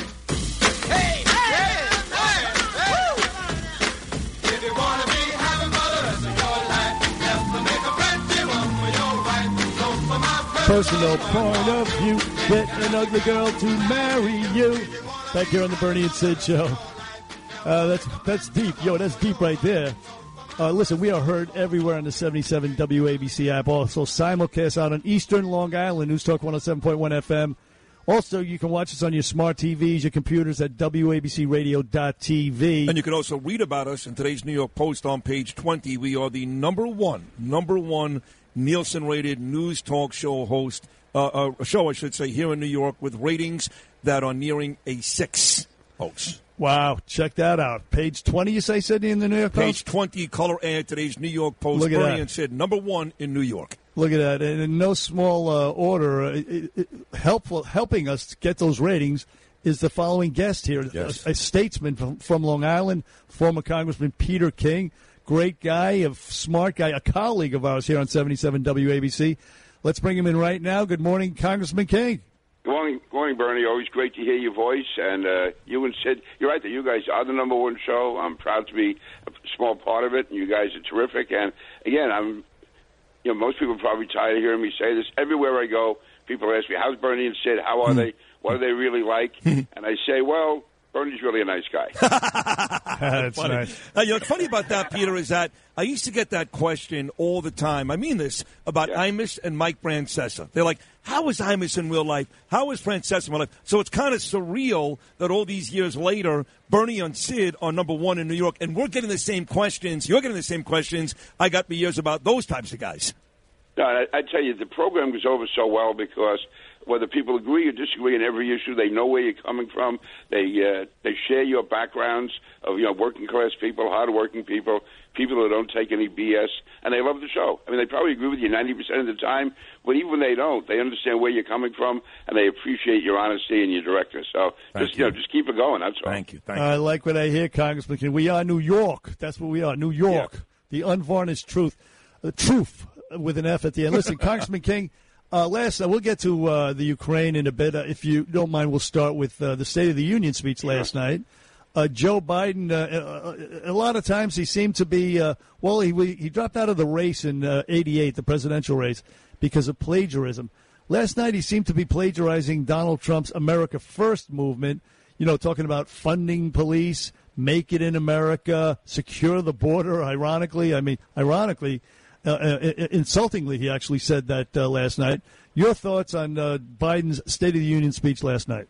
Yeah, I thought it was really weak and ineffective. And I'm saying that not even as a Republican or as a conservative, but to me, he made no point that he should have made. There was nobody who, who listening to that speech afterwards who was among, you know, the 55% who's, who's saying he's doing a bad job is going to say, God, I was wrong. This guy's really a good president. There was nothing he said that would justify his presidency. Uh, and again, you're right. The only time he had any good applause lines is when he stole them from Donald Trump.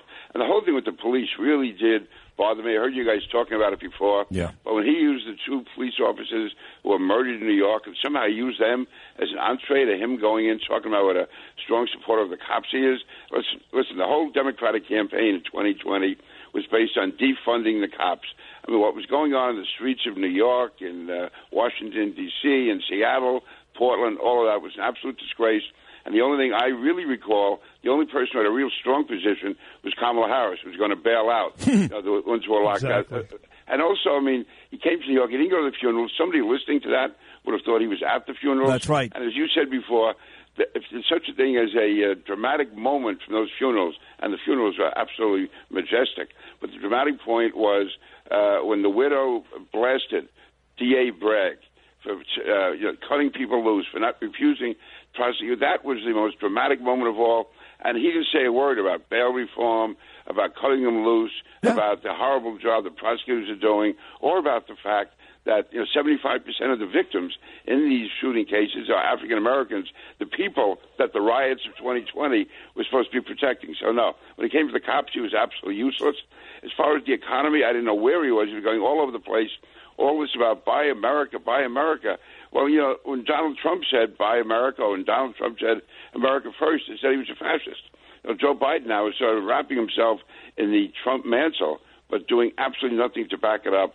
It was just all in all, in all a very weak, weak performance. Uh, could not said it better. Uh, just perfect there, Peter. And he, like you said, he lied. He, you know, again, he showed up on a Thursday when Mora's funeral was the day before Wednesday. He could have been there for that. And yes, Rivera's wife, I mentioned the same thing last hour. She came out and said the system failed us. That system is put in place by Joe Biden on a national level.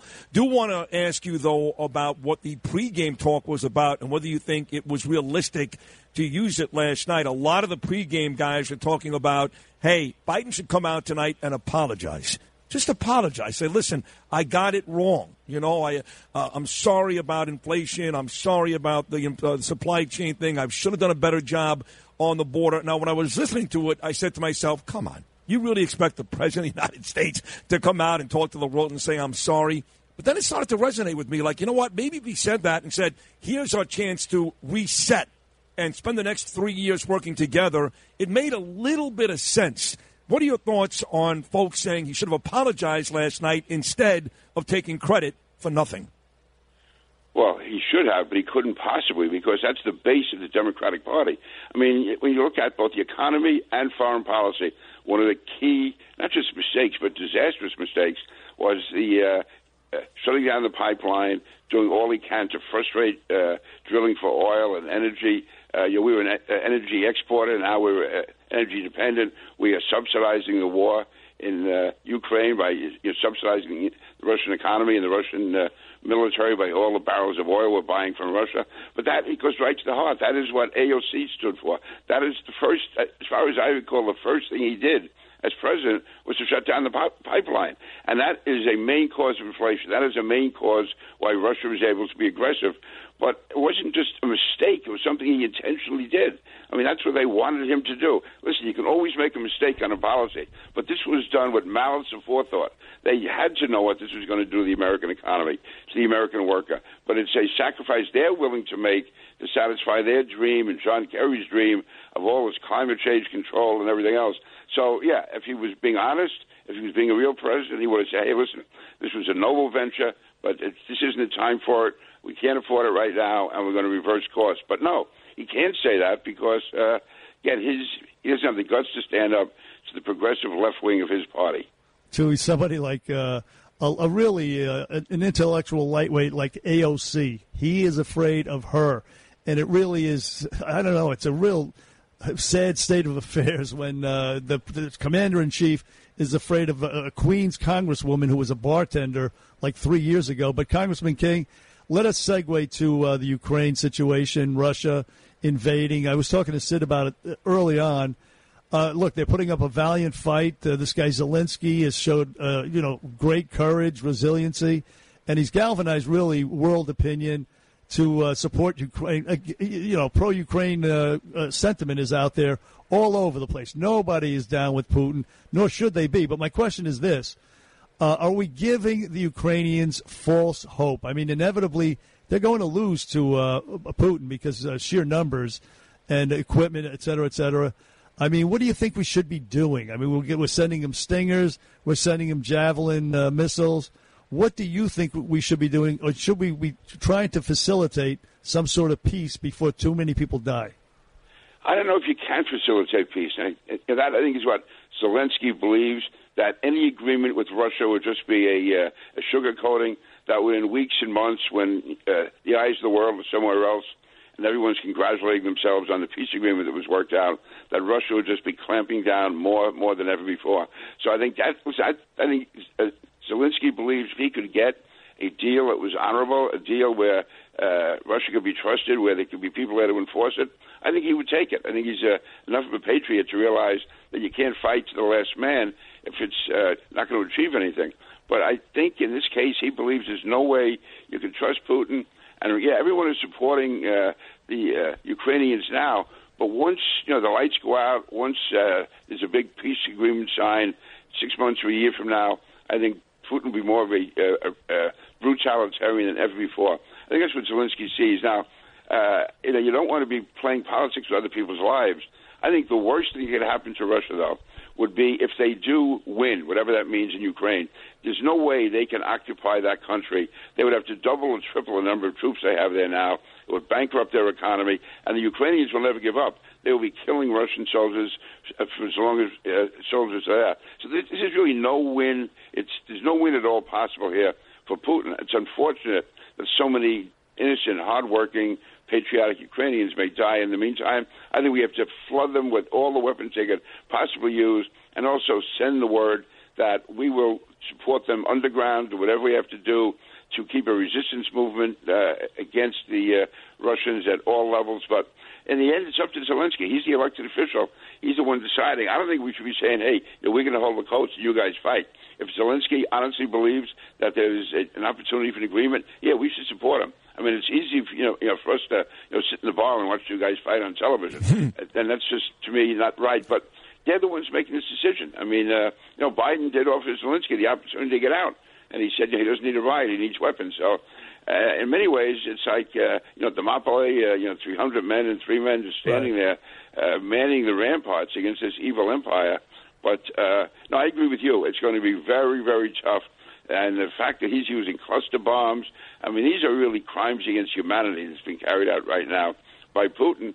But if the people want to fight and their leader wants to stand there with them and put his life on the line, we shouldn't tell them they can't. But if, if Zelensky should call tomorrow and say, hey, I think I can work out this deal, it's going to protect 70% of the country, and there's going to be no more executions or murders, then sure, we should support him. But I just don't see uh, Putin agreeing to that. I, I do think he's gone over the edge. I'm no psychological expert, but my uh, to me the analysis on Putin was he's ruthless, he's bloody, he, he's he's totally immoral, but he's not crazy. I think now He's he crazy. cross that line into a form of insanity. I think you're right, but I think you're also right in that it'll be difficult even just to Ukraine. So the thought of him moving even more west, you know, Poland, any one of these NATO countries, I think is is uh, silly. I don't think he'll do that. But let's get back to Donald Trump for a second because I've got MSNBC on in the newsroom, Peter, just outside the studios, which you know very well, all morning long.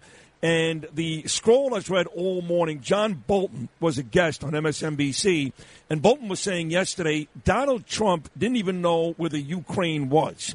Well, who gives a rat's ass whether that's true or not? The fact is, people weren't dying in the streets of Ukraine when President Trump was the president. So now you got the liberal media out there taking shots at Trump When in fact, we know for a fact when he was the president, this wasn't going on. China wasn't flirting with taking over Taiwan. North Korea wasn't firing missiles into the middle of the sea. So, I mean, they, they have to ask John Bolton for something to get at Donald Trump when in fact we had world peace?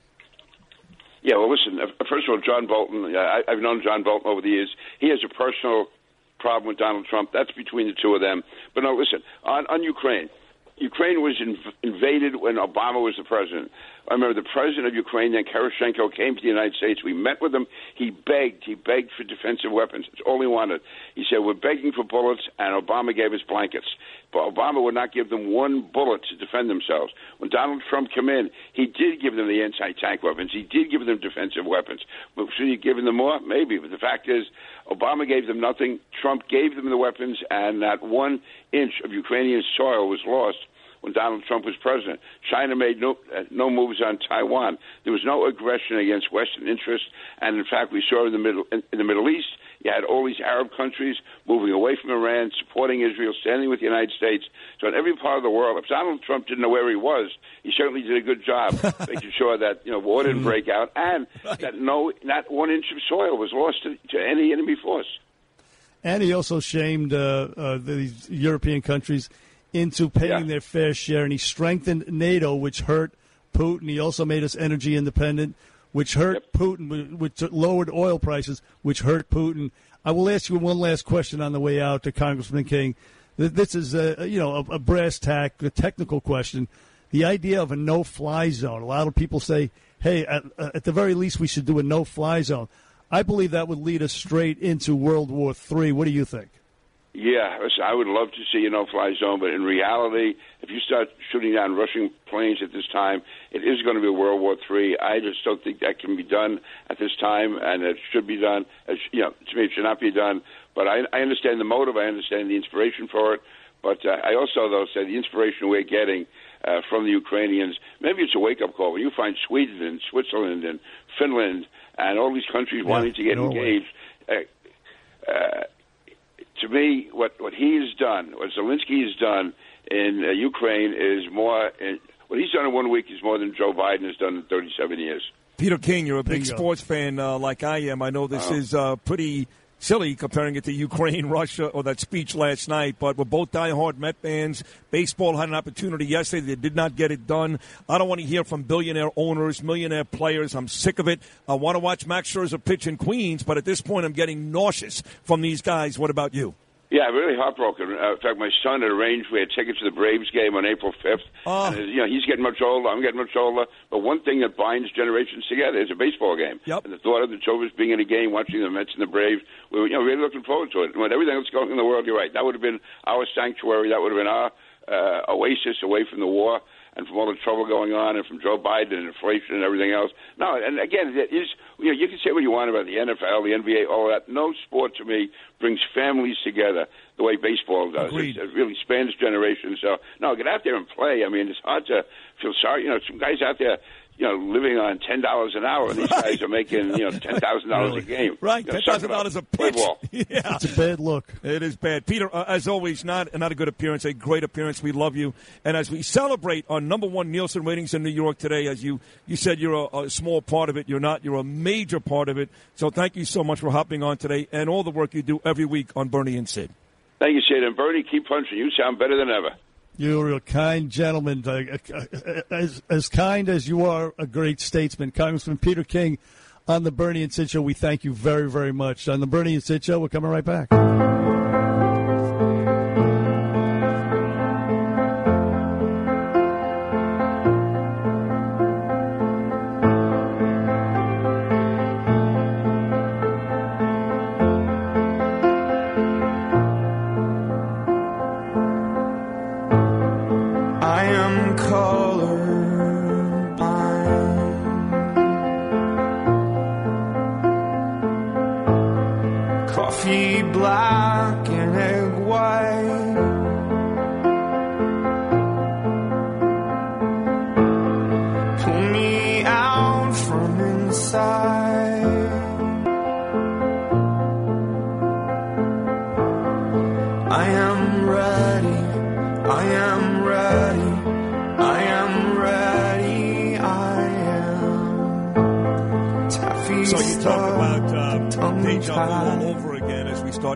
Number three, the second half of the Hump Day Ash Wednesday edition of Bernie and Sid. I'm looking across the glass, Bernie, and there's no Connell McShane to my left. There's no Fat Rob Bartlett to the left of Connell McShane. There's no Tony sitting in front of me. But to look across the glass and see, for the first time now, Lou Rufino actually running the board brings back wonderful memories of Lou, but more importantly, 20 plus years of horror. well, uh, I'll add to your 20 plus years, uh, 30 plus years. For, yeah, for what's, myself. what, what's 20 coming from? Well, that's me. I was only there for Oh. 18. I was on and Yeah. off for 18. Bernie had 30. How many years uh, did you work with? So Don? did Lou. Same I, thing, I- right? Just short of 30. Just short. Did you start yeah. the same day, Bernie? You and Lou No, together? no. As a matter of fact, uh, let me let me just say we were we we came from WNBC. The first time I met Lou, uh, Imus, myself, and Charles McCord, we traveled over to WFAN in Astoria, which was in a dump. Uh, in a basement in a dump. We le- we left Thirty Rock and we went over to Astoria in this basement, and that's the first time we met Lou. Lou was working at WFAN pre Imus, pre uh, si- uh, pre seven seventy. Oh, and uh, you know he was sitting there on a desk with Mark Chernoff, who by the way texted me yesterday. I love you, Mark. I'll text you back today. Right, Cherny. Uh, uh, yeah, but uh, Lou was sitting there, and he looked like this, uh, you know, sixteen-year-old redhead, uh, you know, Ron Howard kid. Yeah, still does. And, and that was the beginning of the relationship. Uh, that, that was that was the late '80s, and uh, uh, shortly after that, we actually moved from Thirty Rock to this. Uh, this uh, this messy, messy, roach-infested uh, office down at the Kaufman Astoria Studios. Yeah, You, and you, you should have seen that the three of them walked in that first day. Bernard had one of those legal pads. Uh-huh. Okay, he was walking around. He was more businesslike than uh, you'll ever see him again. Right. And Imus and Charles were in there, and Charles looked like he was going to get his last meal. I always that was every day. And I'll tell you what's what's funny is I made the, the move over to Hudson Street because Mark Chernoff allowed me to still fill in at WFAN even after Imus got fired. So I made the move to Hudson Street, and I have to tell you, uh, Bernie and Lou, unlike the old place, this is a very business-like place. It's like an office building down by Hudson and um, I guess by Varick Street. Oh yeah. Now Yeah. you mentioned the older place, and there was mold on the ceiling. Remember, Imus would complain about the mold, and there were leaks, and the, the was ceiling was caving in. It, but yet, it was terrible. But you have to admit, it was a very intimate setting, and it worked. No, no, no, no, no. I'm saying that this was day one, so we thought Yeah. it was all over. We're leaving Oh. NBC. Imus was uh, recently he came out of a rehab. We thought it was over, and that's Gotcha. why that, that that was our attitude. That was our demeanor. Gotcha. When I met Lou that day, we're like, we're coming here, and uh, oh, this is this is not going to last. It was- not- it was and it turned out to be the. Be- Turned out to be the beginning of uh, a greatness. Actually, It- we I mean uh, we turned everything around once we went over to WFAN, in large part uh, thanks to Lou Rufino, who's manning the board Oh, uh, this nice. morning. True. Uh, it It's is not- true. it's not It is true. It's And not the last time I saw Lou five years ago, he was wearing that same velvet underground shirt he's wearing right now. He has not changed an iota. No, he's got all these T-shirts of like bands that are like you know that. You, yeah. And you know what's most refreshing? The other day when we were speaking with him, he did not know who, who Zelensky was. I love that. What? Come on. I did. No, you did. Yeah, I did. Oh, you did know? yeah, he's the shooting guard right now. Uh, He's got an, Right, right. he's There got you an go. knee There you injury. go. Right, That's, that's the Lou Rufino Right, I'm talking he's the about. guy. I knew who Zelensky No, he knows was. because well, you did come from uh, uh, the political show with uh, Riedel and uh, Berman, so you had to know that type of stuff.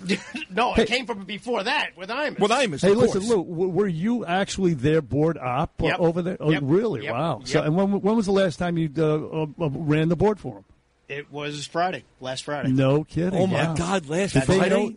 Know, did they know you were making this move? Yes. Well, they didn't know where I was coming here. Right. Uh huh. I Right. wouldn't. I it never came out of my mouth Uh-huh. because I just wanted to leave and not burn a bridge. Oh, you burned it now. Not that I'm going back. you burned it now. right now, it's all I mean, done. one now. thing if you went to WABC and ran John Katz and the show, you're running the competition, yeah, right. the morning show. But that's what the last murmurings were when I was given my notice. So, Lou, you're, Yeah. you're not going to competition. Uh, I just want to ask, uh, uh, formality there. Oh, well. So, you know, was there TC? Tom Um, Cuddy, the great Tom. Cuddy. I just, I yeah, I know TC. I know, I know. Listen, I like Tom. Gave me Met tickets years and years ago, No, but that's he's why you like him. he- Great. but he's a pussy. He had a chance to hire us. Yeah, What whatever, uh, whatever. Anyway, uh, it is fun seeing Lou Rufino. you just burned the continent, not Well, even what do I care? I'm not going over. Listen, We know, I'm- we know. I signed a lifetime deal. I mean this. I signed a lifetime deal with Cat. I'm never leaving this place. What if, I, give- Bernie what if I give you tickets?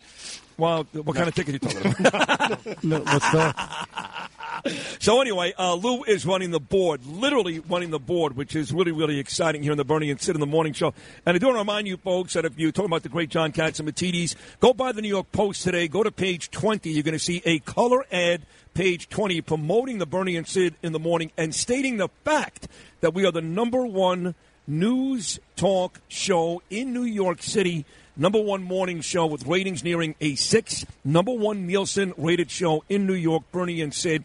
I want you folks to go out, buy the New York Post, take a picture with that exact page, and tag us on Instagram at It's Bernie and Sid, at It's Bernie and Sid, and at 77 WABC Radio, at 77 WABC Radio. Before we get to uh, And by the night- way, Sid, one more. Tag uh, Riedel and Berman as well. That's right. I do love that. You know, That's for funny. laughs. That's funny. And before we get to last night, just to reiterate something we talked about earlier this morning, me and Bernie, uh, both Bernie and I spoke to Joe Esposito yesterday, the uh, former chief of police. You heard Bo Dietl on the show yesterday talking about his wife. We were under the impression when we got up the air yesterday that she was doing fine, doing better. Uh, actually, Joe sent pictures to me and Bernie of his wife smiling and feeling good. And as it turned out, he didn't know this, but she had an aneurysm that did burst and she passed away after the show was over yesterday, 11 o'clock yesterday morning. So once again, we want to send our condolences, Bernard, out to Joe Esposito. shocking. It's, it's no- nothing short of shocking. Uh, they were very optimistic. He was, and uh, he is so, so in love with uh, this woman who he's been married to for a long time.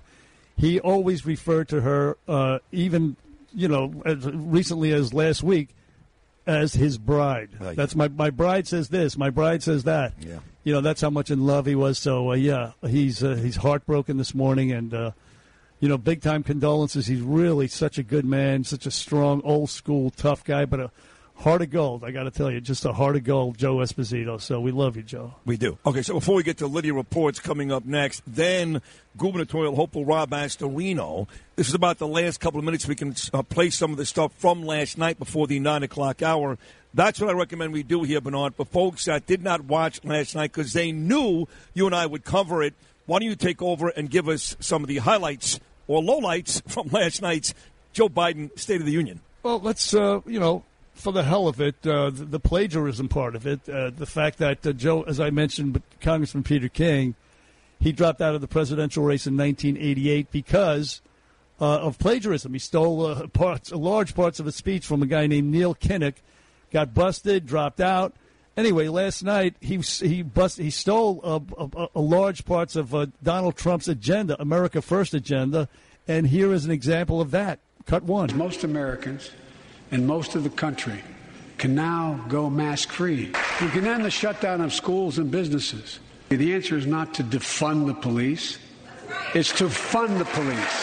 When we use taxpayers' dollars to rebuild America, we're going to do it by buying America. The American Rescue Plan helped working people and left no one behind. left no one behind. So make it in America, uh, except of course it's energy. Uh, but that that is uh, you know lock, stock, and barrel, America first. These guys, uh, you know, experiencing what some are calling an election year conversion. They're looking at the polls. Fund the police. Fund, fund, fund. uh, He said at the end of one rant. Fund, fund, fund. Exact opposite of what he was saying and his people were saying uh, just months ago, mere months ago. They got religion. It backfired on them. They're hurting and he wants us to forget all about it. Speaking of higher gas prices, this is what he said. Play cut three on his solution to uh, high gas prices. Tonight, I can announce the United States has worked with 30 other countries to release 60 million barrels of oil from reserves around the world. America will lead that effort, releasing 30 million barrels of our own strategic petroleum reserves. And we Right. stand ready to do more if necessary. So uh, he's going to release uh, oil from the strategic oil reserves instead of uh, uh, uncanceling the Keystone Pipeline and drilling on federal uh, lands, drilling and pumping oil. In other words, unleash our energy potential. It's underneath the ground in the United States. We can do it. We are right now f- importing 600,000 barrels of oil from Russia every day. We are funding, if you drove your car today, you are funding that Russian invasion into uh, you, into the Ukraine right now. Wow. And this uh, strategic oil, yes, that's right. You Yeah. on Interstate 287 Uh. uh, up in uh, Westchester County No, or no, no. out Luke is getting jealous. Like you're trying to do the Don't see traffic. something by the roads? yeah, yeah, I'm saying the Garden State Parkway, the Merritt Parkway, the, The Belt Long Island Parkway. Expressway, Yeah. the Meadowbrook. You are funding this Russian incursion into the Ukraine. Wow. This massacre because of Joe Biden. He will not uh, allow us to be energy independent. And this idea, this notion of tapping into the strategic oil reserves, that's for an emergency.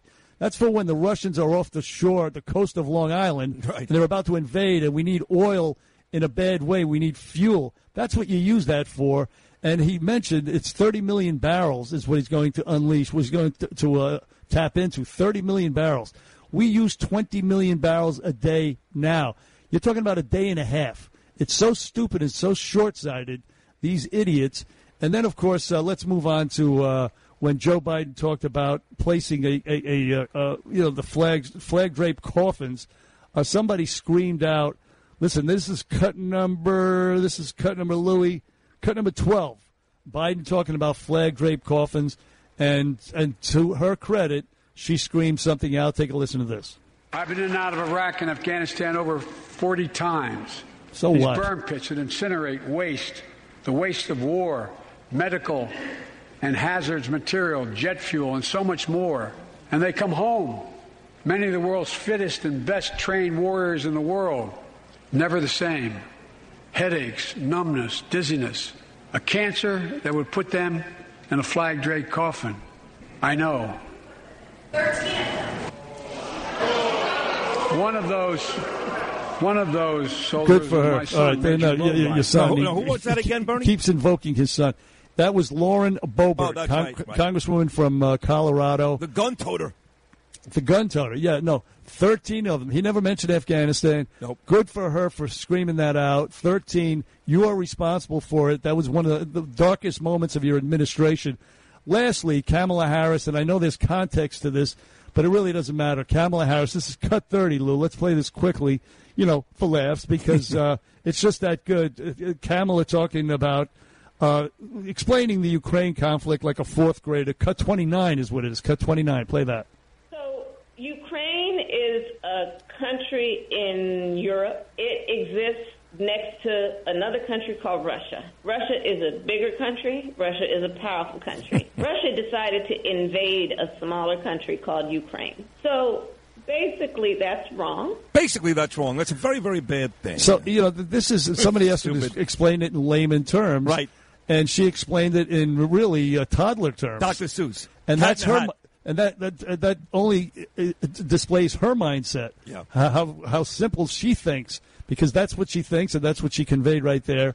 They're going to play this till the cows come home, and they should because she's a lightweight who, by the way, slept her way to the top in California politics, and now is a heartbeat away from the presidency. and the and the worst vice president clearly in the history of the country. It is uh, uh, funny, man, hearing uh, Bernie say, "Hey, Lou, play cut 12. I want people to know though, because I'm getting text messages from folks. Uh, they want about Justin Ellick. Justin is going to stay on the show. He's not going anywhere. Oh no, really? You Yes. didn't tell me that Oh. either. oh, you guys thought he was gone? No, I, I, I said actually, thank God he's staying. No, he's staying. I He, he, he's going to produce the show. He's great on the air. Great on the air. So while Lou is uh, now running the board, Justin uh, is still a very valuable member of the show. They put on his mic just now and ruined the whole segment. So, you want to say something on the way out of here? No, not really. I'm just happy to be here. All right, I'm we're happy to the, have you uh, too. Now I'm on the. I'm adjacent. I'm in the adjacent side of the glass. Now you're a big macho. Now you're a, Also- s- you're a suit. right, that's what he is, basically a suit. And I'm getting a uh, really good look at the left side of Sid's face, and to be honest, I'm underwhelmed. oh, really? Yeah. This is how it's going to start today. Here's how we're going. When's your next appointment at Dolce? Next Friday. Oh Friday. my God! You see, you hear this, Bernie? Uh, you he, hear this? he hit your Achilles heel. I right there. know. He went right to the face. Uh, Your looks. I did get a text just now from Joe Esposito wanted you and I to know, Bernard, that this year, 53 years of marriage to his beloved Chris. So once again, oh, our love and condolences. Rest in peace, Chris Esposito. Would have been married 53 years. Lydia reports and Rob Astorino coming up next on this Ash Wednesday edition of Bernie and Sid. This is Lydia Reports on 77 WABC. Here's Lydia Serrani. Well, crime continues to spiral out of control in New York City, and our legal system does nothing about it. A perfect example of just how crappy things have gotten. Do you know that? Remember that guy that smeared the feces on the woman? Oh yeah. Okay. Well, yeah, the guy in the was subway, arraigned. uh, East 241st Street uh, in the Bronx. Right. She was a 43 year old woman. She was sitting there on the platform, the two train, and a guy just walks up to her, white supremacist, and smeared a bag of poop all over her, made sure to get it all up in her hair. So he was arraigned late last night. The guy has 44 priors on him. Many of those priors were recent violent assaults, and he's been allowed to roam free. So last night, guess what? The Bronx judge, she didn't hold him.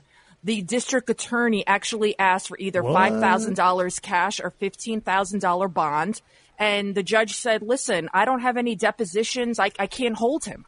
Can you believe this? I can't hold him. But thank God, thank God, Brooklyn detectives were there to pick him up for a hate crime. He's a suspect in a hate crime in Brooklyn, and you and it makes you wonder: is that because Mayor Adams, you know, he knows all the cops in Brooklyn. Maybe that was like kind of like the failsafe. Listen, if the judge lets him go free, you better grab him as a suspect for this crime, or I don't know. But how could funny. a judge You are- allow you- somebody to go just- free? You're just looking, looking for something to give Eric Adams credit for. No, no, because just- no, just no, quickly. because it, would make Eric Adams look really bad if a guy who smeared po- poop on somebody and had 44 arrests was allowed to roam free. No, I mean that, that would that is- make that, that is a result of the no cash bail law. That judge doesn't have the discretion legally to keep that guy. That's what she, he or she is saying. That's what That she ju- said. She, she said she doesn't have it. Yeah, exactly. And, for- that that is her hands are, are tied. You can't blame the judge on this. No, you, can't. have to blame Carl Heastie. And- you have to blame Kathy Hochul. and Cousins. You have to blame Andrea Stewart Cousins. Right, That's and, right. and then of course when your guy Eric Adams, who you continue to try to look uh, to try to make look better than he really is, went up there and tried to you know do the right thing. They yelled at him, and he meekly, Mr. I'm a cop for 20 years, stuck his tail between his legs, shut the door behind him, came back to New York, and did dick. That's the bottom line.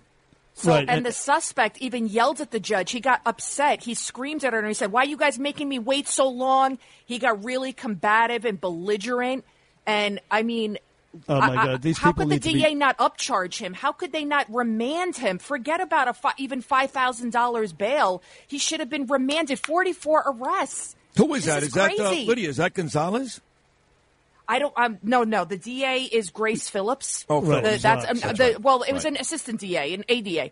She, that's who the attorney was. She asked Gotcha. for five thousand dollars cash or fifteen thousand dollar bond. But I'm trying to find out who the judge was because the judge could have done something after, especially he yelled at her and screamed at her. Couldn't she remanded him for something?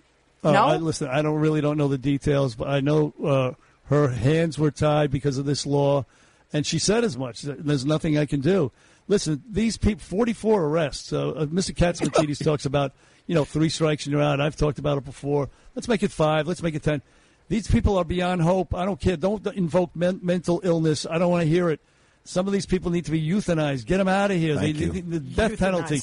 Uh, 15 strikes, 15 strikes, and and you get the death penalty. He's How only about that? thirty. This suspect's only Oh, thirty my years God. old. He's only thirty, and on Ah, January listen, give him a seventh, chance. He's going to clean He punched up. a 53 year old stranger in the face. That's fine. And then in Midtown on He's February through 5th, he, he, He's he's, he's known for attacking random He's been through Feb- a lot. He's a black person trying to live in a white society. Give the guy a damn break. He's going to clean himself up and go to medical school, and people are going to love this guy. Let's give him reparations. Yes, let's give him money and Met tickets and all kinds of good stuff. Broadway shows, whatever he wants. He's had a rough life. He's a black person trying to live in America. God damn it. Let's give him a room know- at a room in uh, you know the Pennsylvania hotel as well because uh, he's probably homeless. Uh, gi- So, you know who has it tough? Poor Asian Americans. They're targeted left to right. Four Asian Americans in New York have died alone in, a, in what appears to be hate crime attacks. They are afraid to even walk down the street. They're up now in New York City, hate crime against Asians up 367%. Take Wow. a listen to New York Congresswoman Grace Meng. She, they had a, uh, I guess, what would you, not a protest, but in Chinatown, kind of trying to draw attention to what's going on. And what's, what's annoying to me, this is what's annoying. Why isn't the Asian community just spell it out and say what's really going on? They keep talking about bail reform and hate and trying to blame the police when it's it's the black community. Why isn't anybody talking about who these they're not white supremacists? Why aren't they calling out Mayor Adams? They they should and say, "Come on, we need you to be more tough." Why aren't they calling out the Albany legislators like Stewart Cousins and Carl Heastie? But nobody's saying any of that. But here's Grace Meng. She got very emotional. Take a listen. Our community is mentally and physically exhausted from being forced to endure this ongoing violence. We are tired, so tired of living in fear. Whether or not they have all been officially categorized hate crimes or not, the fact is that our community is living in fear as we continue to witness incidents Yes, and uh, uh, understandably emotional. She should be. But you're right, uh, Lydia. You have to identify the problem if you want to solve it. And this problem, it, uh, for some reason, I don't know what it is necessarily. I can speculate. Uh, these all these perpetrators, ninety nine percent of them, they're black people, and and the, who who started who motivated these people to hate Asians? Maybe it was Al Sharpton back in the '80s when he called for a boycott of the Korean grocery stores. Who knows? Maybe it's the fact that the Asians are filling up these uh, specialized uh, classes in the New York City school system and pissing these pissing people off. Who I mean, look, what it is? It's, it's the same thing with anti-Semitic attacks. The overwhelming percentage of, of black people. So I think you look at Jewish people; they're successful for the most part. We have plenty of losers, but for the most part, they're successful, hardworking people. Same thing with the Asians, and you know, you get these kids who feel like, oh, the world is against us, and the Jews and the Asians, oh, they're so great. Let's go kick some ass. It, it's it's not a it's not a a. a uh, I don't know, a uh, what's what I'm looking for here? Uh, It's like a bully. They're like they think they're Look, easy targets. Right, That's what I exactly. They're easy targets, and, and, and they're both successful Yes. people, the Jews and, the Asians. There's a lot of envy, a lot of envy, Yes. and, uh, and who who It's wrote not a about coincidence, this? excuse me. Who wrote all about this is a guy named Kenny Xu, and he, his book was called "An Inconvenient Minority," and that's what they are. The, the, the you can't claim a victimhood because of uh, whatever reason when you have the when you have Asians immigrants, Asian immigrants coming in, they don't speak the language, they're impoverished, and yet they succeed wildly because why? Because they have an intact nuclear family. They have a great, great work ethic. They're not distracted by uh, you know cultural and uh, entertainment and all this nonsense, encouraging them to smoke weed and shake their booties and all that Right, stuff. right. And that this is this is the reason why uh, it's a larger problem. You even have the same thing in, in Harvard. There's an ongoing lawsuit right now. These Ivy League schools discriminate against the Asians. There's too many Asians. Too many Asians. Uh, so this is a large problem uh, th- th- that has some deep roots. And again, Lydia, you're right. You have to identify it, identify who the perps are, that the attackers are. It ain't because Donald Trump called it the China virus. All right. No, they want you to believe This has that's been going case. on long before Yes, Donald Trump. Exactly. They want you to believe that's let's, the let's case. Be, Yeah. Let's be honest. So you think let's that the honest. the two stories that we covered this morning, which were great, you're always great, Lydia, are both more important than Kevin Hunter suing NBC over firing. He's calling it a wrongful termination of his ex-wife Wendy Williams. Well, things did go. Did, they did go downhill after she got divorced because he was her manager. And if she was legitimately out sick, I bet they they have a case. I guarantee you, she's going to get a lot of money out of this. She'll probably get another show, and I I'm sure I'm sure he was he's a smart guy. I no, mean, he is a you smart know? guy. He's a smart guy, and she did, and the show did take off when, when they were married, and he was kind of overseeing things. But I would ask you, Bernie. I mean, for months and months, I don't know what was happening on a daily basis, how much they were in contact. NBC with Wendy. Wendy seemed to be missing in action for a while. She popped up in Miami a couple of weeks ago. They said she looks better. Then we thought she's coming back. But uh, you think she's got a case here, Bern? I think Uh, I, if she has a don't know. legitimate mental, I'm sorry, physical or mental reasoning behind it, she could. I think. No. What do you think? I'm sorry, I, Bernie. I, I just uh, I don't know enough about it. All, all I know is I feel bad for her. She Yeah. does have these problems. How you doing? but she, she's a, a great talent. She really is, and it's it's sad. I don't know what legal uh, you know what legal case she she has uh, pursuing. I really, I just don't, I just don't know enough to comment on. Yeah. to be quite Neither honest. do I. I don't either because she, she, Well, like I you know said, what? Sherri. Shepherd is no prize. No, she's you know she she like she was married to that guy. She was married her last husband. Then she they got a surrogate and they had a baby. And while the lady was pregnant, she decided to say uh, that's not my kid anymore. That's right. And the kid was born at the hospital. She's still paying child support. The woman is. I'm sorry, like she's no prize. I don't even know how she is allowed to. Anybody loves her. She, who, who abandons a child? Who does that? Who does that? Uh, Larry well, King. listen, uh, you know they, they can get albatross around your neck. These kids, you know, you want to live your life, and uh, they, they, they want Cheerios in the morning. You're trying to sleep. Yeah, Bernie's I got mean, a come good on, point. who needs Yeah. that? Uh, Lydia, as always, that is an excellent, excellent job. Thank you so much. So tonight, five o'clock, Cats at Night, John Catsimatidis. You will hear news you will never hear anywhere else. We got the biggest newsmakers. Yesterday we had General David Petraeus, who, because of him, I didn't sleep last night because I specifically asked him the question, do you think we're on the brink of a nuclear war? Because President Biden said, no, no, no, don't, we have nothing to worry about. And Petraeus said, maybe. And he also kind of, he's, yeah, he said maybe. And he, he also said that like, listen, Putin is now a rat in a corner, you know, and we got to be really careful. Like, you want to be tough and you want to be, yeah, let's do this to him. He said, but that guy is also inches away from the a button for nuclear weapons. They have the Right. largest nuclear arsenal in the world. Like, we have to tread Six lightly. exactly six thousand missiles, and yeah, you're right. He's desperate. He's he's like a cornered rat, and uh, so you're right. Tread lightly and stop with the uh, you know the tough guy talk. Let's think carefully. We we don't want to engage in appeasement, but let's not be crazy with this bravado. I mean, let's think reasonably and uh, you know hope hope for the best. Hope for the best. So Cats at Night, 5 o'clock. I said along John Katz. We always have the best hosts in studio on the line. Don't want to miss it. Handling legal matters is stressful. So, let the law offices of Frank Bruno Jr. provide you with the insightful counsel you deserve. The law offices of Frank Bruno Jr. has successfully handled thousands of cases for 25 plus years. They focus on elder law and estate planning, but are equipped to navigate you through all stages of family law and divorce to real estate law and probate. The law offices of Frank Bruno. Call 718-418-5000 or visit them at frankbrunolaw.com. That's frankbrunolaw.com. Frank Bruno. He's your numero uno. All right, Lydia Serrano, I thank you very much. We love Lydia.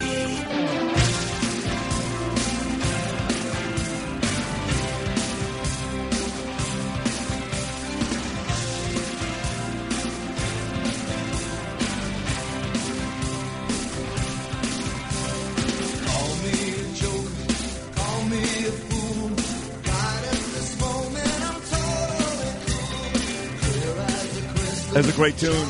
Billy Joel, I go to extremes. You know, that Keith Smolin, Bernie and Sid Facebook website, they, they write two days ago, Vin, you can tell Lou Rufino is back. The music is already better.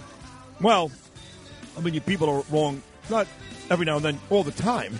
This is actually the first song that Lou has picked to play on this show. Make it louder, Lou. Billy Joel, I go to extremes. So, I've got a friend up in Bethel, New York, where my mom lives, White Lake Home, six miles outside of Monticello. Her name is Susan Brown Otto. She listens to this program every single day. She loves me and Bernie. She says, We need Rob Astorino to run for the 17th Congressional District, Rockland County, Sullivan County, Westchester County, and Orange County. That would be a good idea if, in fact, he wasn't running for governor, which he is, and it should be a great race between him, our friend Lee Zeldin, and our friend Andrew Giuliani. With that said, here he is already a successful politician um, uh, Westchester. Now, again, running for governor, Rob Astorino. Rob, welcome back to the Bernie and Sid Show. How are you, pal? Uh, it's good to be with both of you. And yes, I get those texts from Susan. And no, I'm not running for Congress. I'm 100% committed to running for governor. And I'll give you a little Joe Namath moment right now.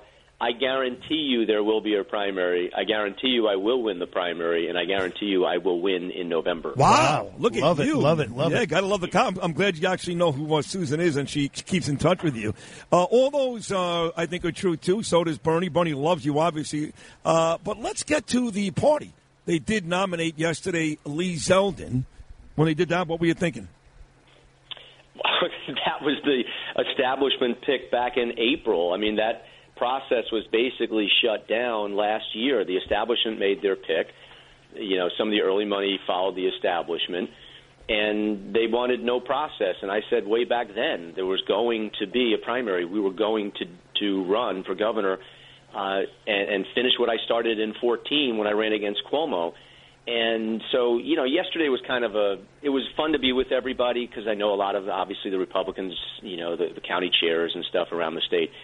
But it was a dog and pony show, and you know, I spoke to the media afterwards and said, "We're we're going to go forward. There's no question." And so, actually, right now we've got a large army of volunteers with clipboards going door to door for the next five weeks, talking to Republicans, getting them to sign our petition, and we will qualify. And guys, the last time this happened in 2010, where the establishment uh, picked Rick Lazio uh, to run for governor, uh, he lost. to borrow from Warner Wolf, he lost. Yeah.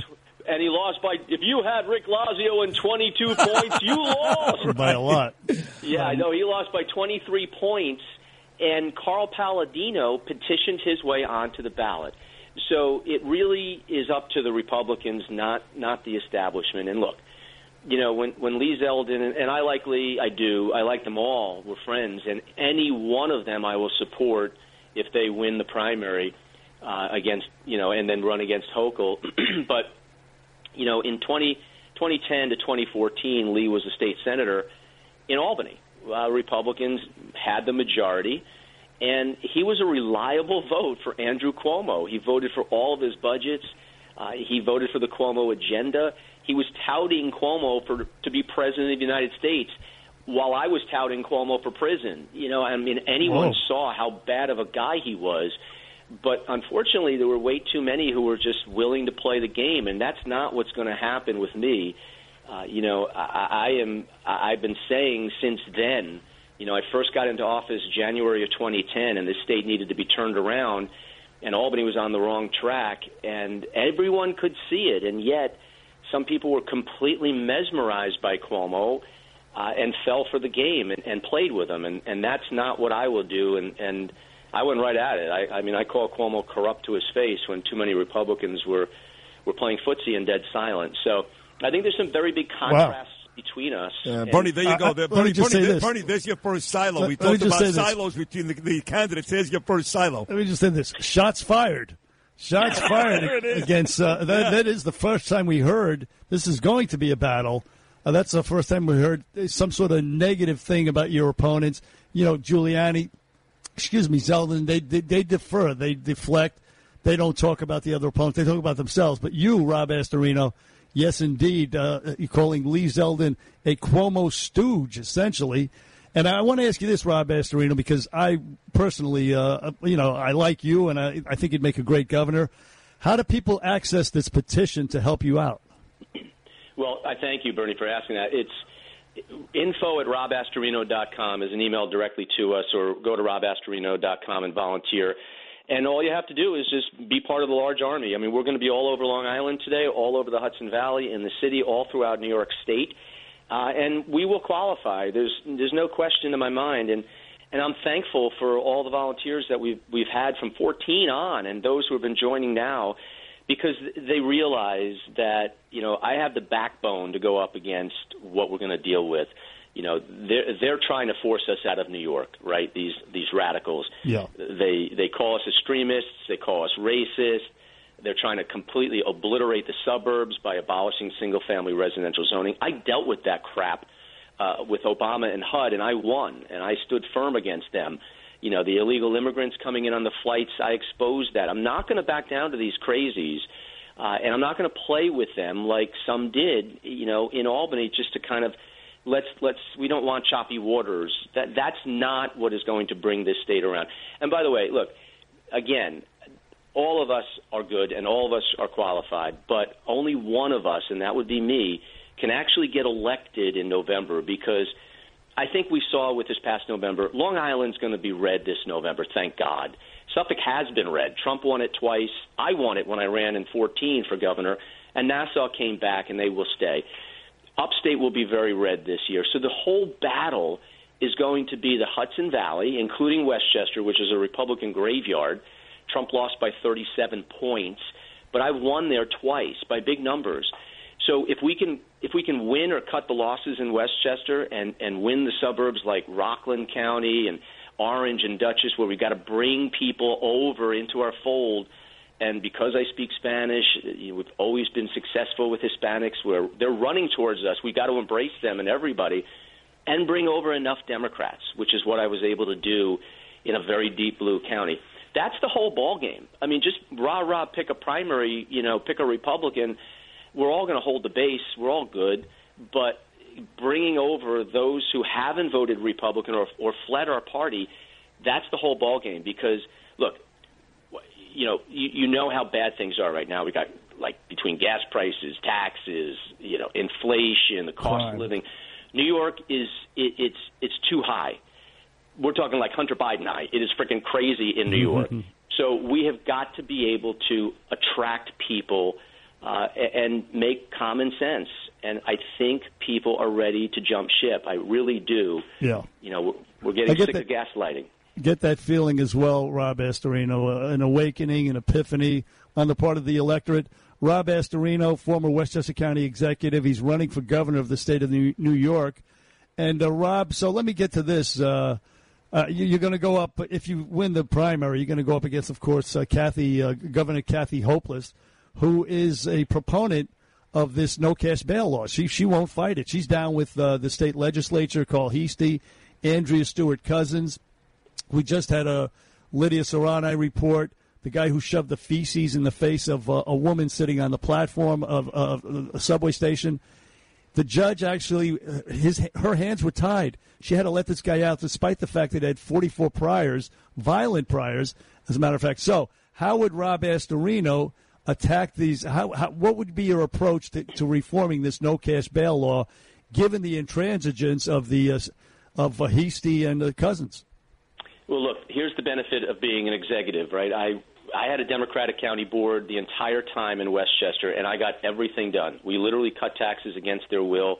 I held spending flat for eight straight years against their will. I said no to things, and we we really worked hard, and and we had a successful revitalization of Westchester. The same thing can happen with a very strong leader and executive in Albany, especially through the budget process. You know, that's how Cuomo got some things done, and and Hochul is trying to get things done. Uh, but you know, it, it, it's really important because that's where I'll make those big changes, and uh, that's where I'll convince Democrats uh, that you know they're costing us lives. Literally, that stuff is costing us lives. And I love when they sit there and say, "Oh, you know, Republicans are just using talking points. Crime's not bad."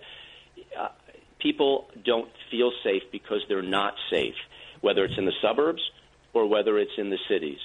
Uh, and if you don't feel safe, you don't want to stay here. But you know what? It's not easy just to pick up and leave, as as some people have already done, obviously. But you know, look, we're all New Yorkers. I love staying here. My family's here. Uh, you know, my kids go to school here. Our history is here. Our jobs here. You can't just call a U-Haul and buy property in Florida and leave.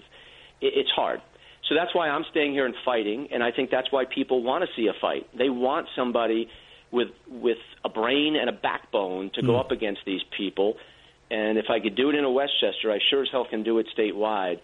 So I'm ready. Uh, I'm excited about this. Like and it. again, if people want to volunteer, just info at robastorino.com or just go on our website and volunteer. I have to imagine, uh, in terms of money for the campaign, I, I got a guy that uh, look. He owns all the Soul Cycles. He owns all the uh, Equinox gyms. He built Hudson Yards. He is Mister New York when it comes to you know buildings and all that type of thing. But he also owns your favorite football team, the Miami Dolphins. Steve Ross, yeah. Yeah. So is Steve Ross? Uh, is he on the Rob Astorino bandwagon? You're a big Dolphin fan. Uh, yes, I, I've known Steve a long time. He's a he is a great guy, and uh, the more more I got to talk to him about is what we're going to do with Tua Tagovailoa. I'm more Yeah. concerned about that. I hear you. I hear you. I mean, what a mess you have. with Brian Flores, and uh, he accused Stephen Ross of like trying to throw game. And what a mess your team caused. What a mess. I know. Ay, ay, ay. Have Dan Marino I come know. in and, and uh, go around town with you when you make all your Yeah. stops. hey, hey, hey, listen, uh, Rob, just briefly, uh, shots fired against uh, Lee Zeldin. We had Andrew Giuliani on the other day. Very impressive young man. Uh, and what and, and he touts these polls that say he's ahead by a mile, uh, according to Andrew Giuliani, the Siena poll, et cetera. Uh, any shots you want to fire against Andrew Giuliani? No, I love Andrew, and, and these aren't shots fired. These are real. Just we've got to we've got to point it out because people have to make decisions, and they've got to have somebody who can actually win in November. I, I, the blessing and the curse for Andrew is his last name, right? Uh, the Giuliani name in New York still has weight, and people people like the name in Republicans.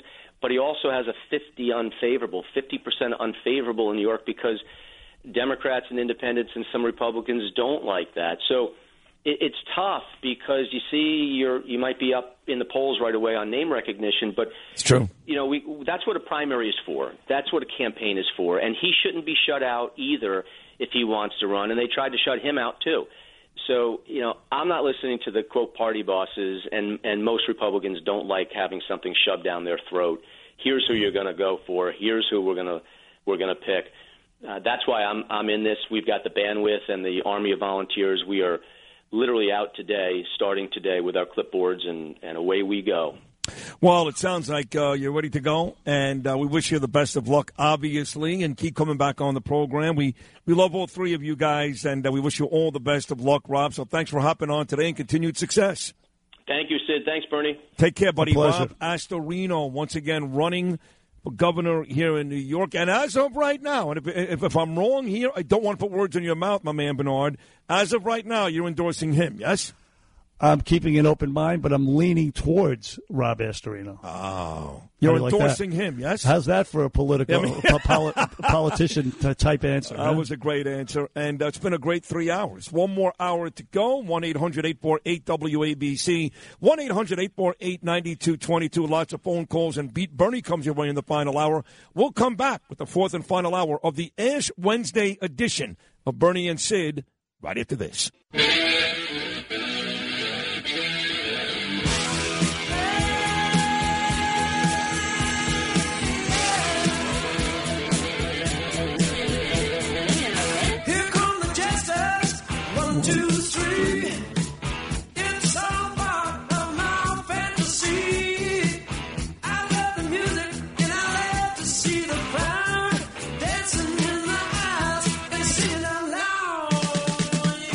Back here on the Bernie and Sid show. I love it. I love that song. What is that, Lou? Who is that? The Eagles? That's No, uh, no bad company. Bad company. Okay, whatever. Yeah, I got to quit the drugs. I, I can't remember half, I want half to know of this nonsense. What, whatever. uh, yeah, no, it's a good song. Great song. Good up song. Uh, good up tempo. Kick ass song is what it is. By the way, today's the first day in New York State that kids can go to school and not wear a mask. This is a really, really big deal for a lot of kids and families across the state. Of course, New York City, uh, not so much. They're going to wait. Eric Adams has got to wait because he didn't want to take orders from the woman pulling uh, the misogynist card. uh, uh, I'm accusing him of anyway. I mean, the kids in New York City should be allowed to go to school. The governor deemed it okay. Let him go, Eric Adams. Uh, anyway, uh, uh, apparently he has a problem with strong women, does uh, Eric Adams? Yeah. Right? I think so.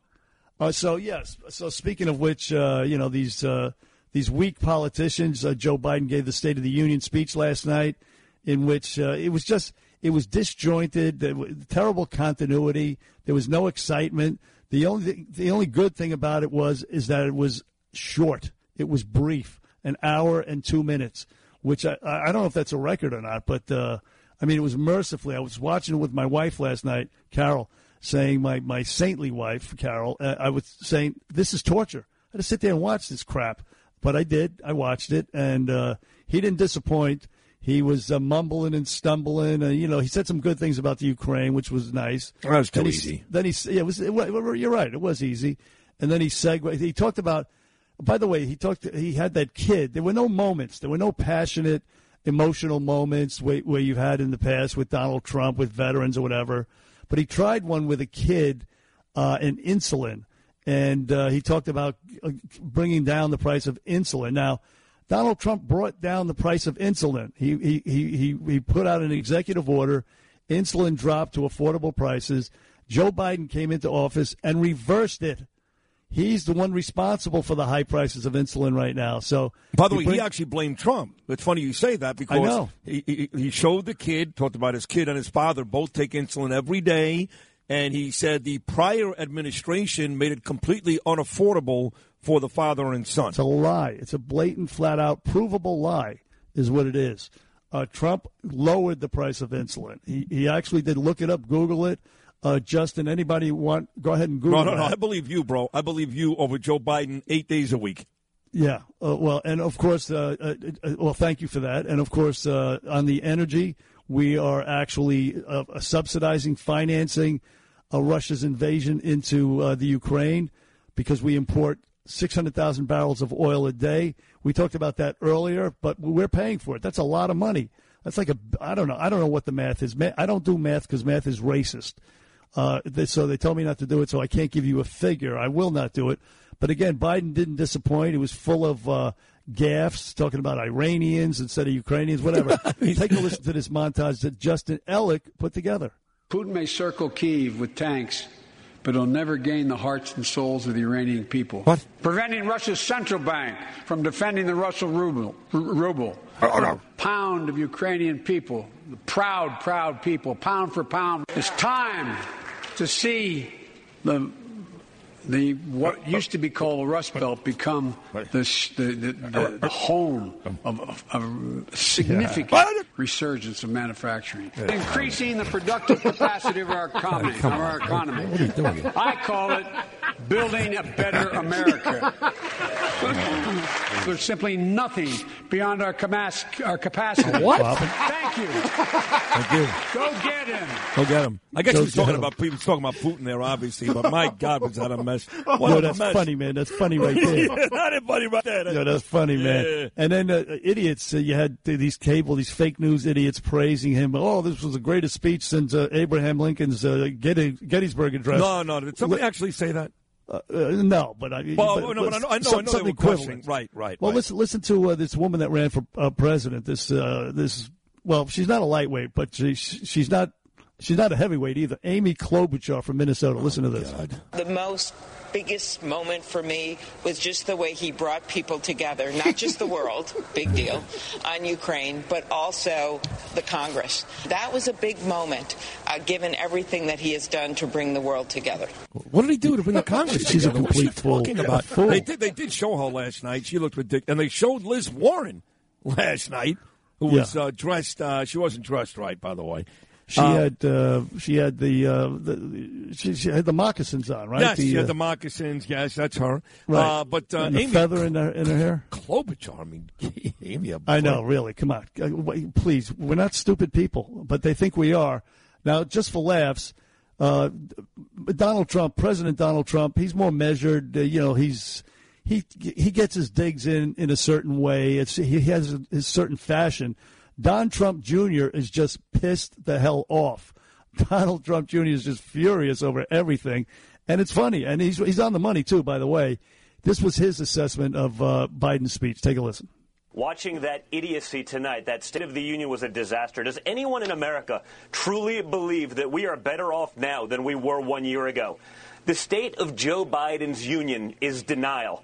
The real state of the union is this. We have record high inflation, attacks on the American middle class. We have a supply chain crisis where our shelves are empty and we are told to lower our expectations. We have skyrocketing gas prices while ceding energy supremacy to countries like Russia, allowing them the financial capabilities to do this. We have skyrocketing crime and murder rates. We abandoned Americans to the Taliban, a terrorist regime in Afghanistan. We have concerned mothers and parents going to school board meetings and being labeled by our DOJ as terrorists. When is this going to end? Tonight was a disgrace. It was a joke, and the American people Wow. see it. That was you great. gotta love it. You gotta love it. Who was Yeah. that, Bern? He summed it up. That was Don Trump Jr. Oh, Junior, that was that was like a Joe Benigno rant almost. That was Yeah, great. yeah. You know who shares those same opinions uh, about last night's State of the Union, Bernard, is um, Justin Ellick. He was uh, equally as horrified for the. Uh, how much of it did you watch last night? I watched the whole thing. None of it, right? None of it. I watched the whole thing. Not one second. You know, Not a I minute. admire people who who can uh, f- afford the luxury of not watching.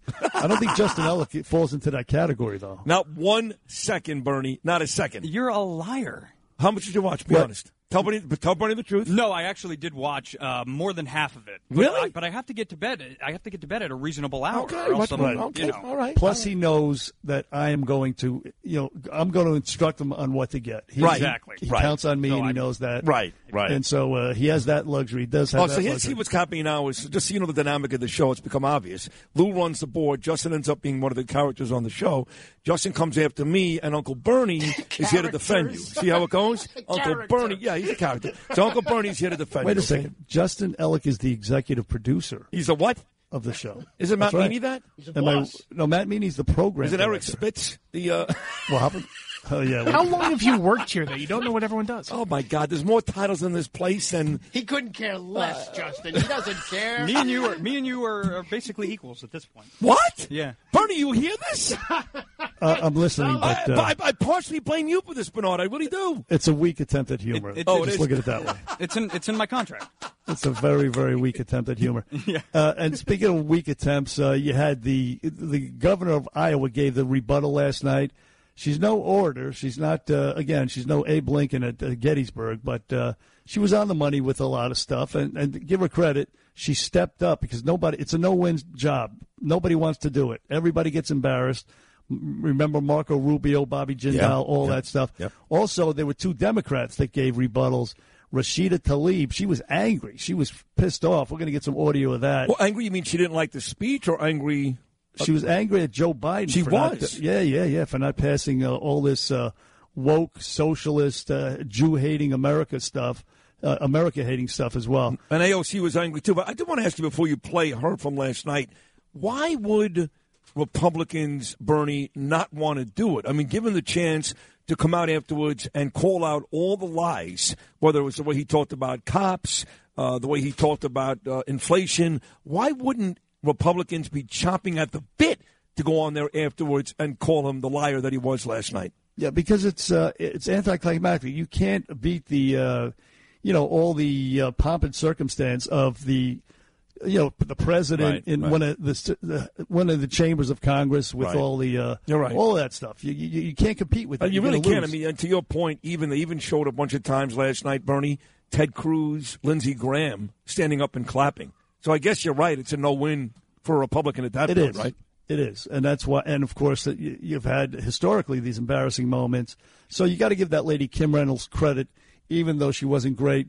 You mentioned AOC. She was. Uh, I, I don't know what she was angry about, but listen to this thing back. Play that, please, Lou.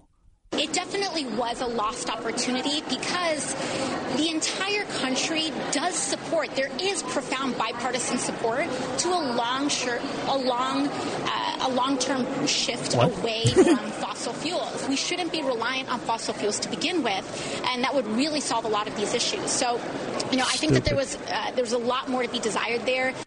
So uh, inform me, educate me.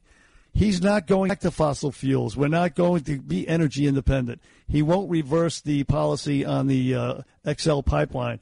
So what the hell is she talking about? What is she talking about? He's not going to drill. He's not. Gonna, he, she's she's getting exactly what she wants out of this Right. guy. So yeah, I mean, he never he didn't intimate last night, given the opportunity, by the way, to say, "Hey, here's how I'm going to start solving some of these problems." He never even intimated he was going to do any of that stuff. Not at all. By the way, she got all dressed up and got her hair done like she was going to the club. It did look good. And then she complains when people, you know, you know, when people objectify her, as she would uh, call it, and say they want to do this and want to do that. I mean, you know, you, you put your hair in a bun and, and dress like a nun or something like that. that's a good You know, point. don't, don't be dressing up like you're, you know, about to shake your booty at uh, whatever the hell it is in Midtown Manhattan. Look, another guy not happy with uh, Joe Biden in this Russian thing, Russian into the Ukraine thing, a real, real ugly, nasty disaster. The father of all bombs they dropped. This is a, an illegal bomb. They call it the father of all bombs. You drop it, and, and like a block radius, everybody dies. Their lungs collapse. That's how they die. It's really, really brutal, really nasty. So, anyway, Zelensky was saying we need more help. Uh, Joe Biden's given him a lot of uh, moral support, but not necessarily the help Zelensky is looking for. This is what he said. I talked to President Biden many times. I am very grateful to him for all the opportunities and the support, but they did not hear me. I told them that Ukraine will fight, will fight more than anyone else, but we, just by ourselves, left alone against Russia, we simply cannot manage. So what? I, I, I don't quite understand what he expects us to do. I mean, uh, does he expect us to send troops? Does he I think so. NATO to send troops? Yeah, I think so. You're, you're not. Ukraine is not a part of NATO. I mean, I know. I am with the Ukrainians. I, I admire him. I admire their courage, their resilience, the the the populace. But there's nothing we can do. There's nothing we can do short of uh, engaging in World War III. He wants a no-fly zone. I mean, he wants us to enforce a no-fly zone. That is, uh, as Peter Peter King confirmed when I asked him this morning, that that would immediately precipitate World War III, and we don't want that. So my question that I asked earlier is: Are we giving the Ukrainians false hope? Should we p- be pursuing peace now? before all this carnage and the, the humanitarian crisis with the refugees comes to fruition because it's only going to get nastier, uglier, bloodier. And uh, so th- that's my question. I don't know what the answer is. No, I know what the answer is. It's a great question, and the answer is yes. Sign that. Listen, Zelensky's got to relent. It is what it is. Heroic, brave, great. Even my 13 year old son loves Zelensky. I swear to you, I'm not even exaggerating, Bernie. He loves him. But he's in a no win situation. His people are going to die in bigger numbers every day. So, you know, courage aside, he's got to relent at some point and basically give Putin what he wants. These Iranians got, have got to, uh, you know, understand reality. What's up with these Iranians? I don't know. These Iranians. Come on, come on, Zelensky. Uh, so Ay, ay, anyway, there you have it. That, in, a, in a nutshell, that and uh, of course uh, Rob Astorino and the Republican convention out in Nassau County, where the Republican uh, establishment says we want Lee Zeldin, and uh, Rob Astorino says not so fast. There's going to be a primary. I got a petition going. So uh, there you have it. One 848 9222 on the Bernie and Sid show. We're coming right back.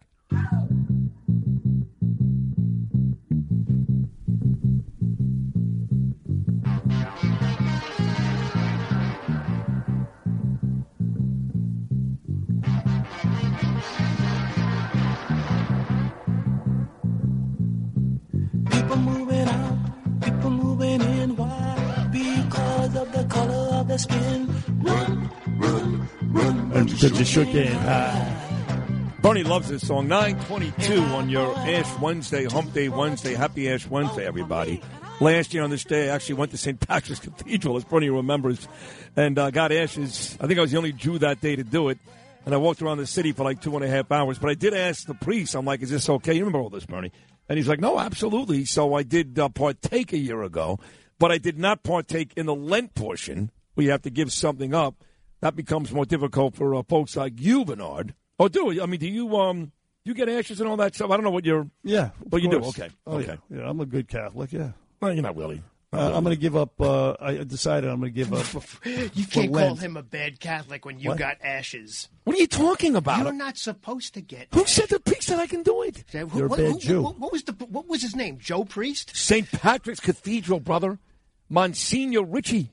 Right. Okay. What did it? What did it say? Richie on his back. I don't know what it said on his back, but it, that's the greatest church in the world. Okay. Right. Doesn't mean it was a real priest. So it wasn't a real priest?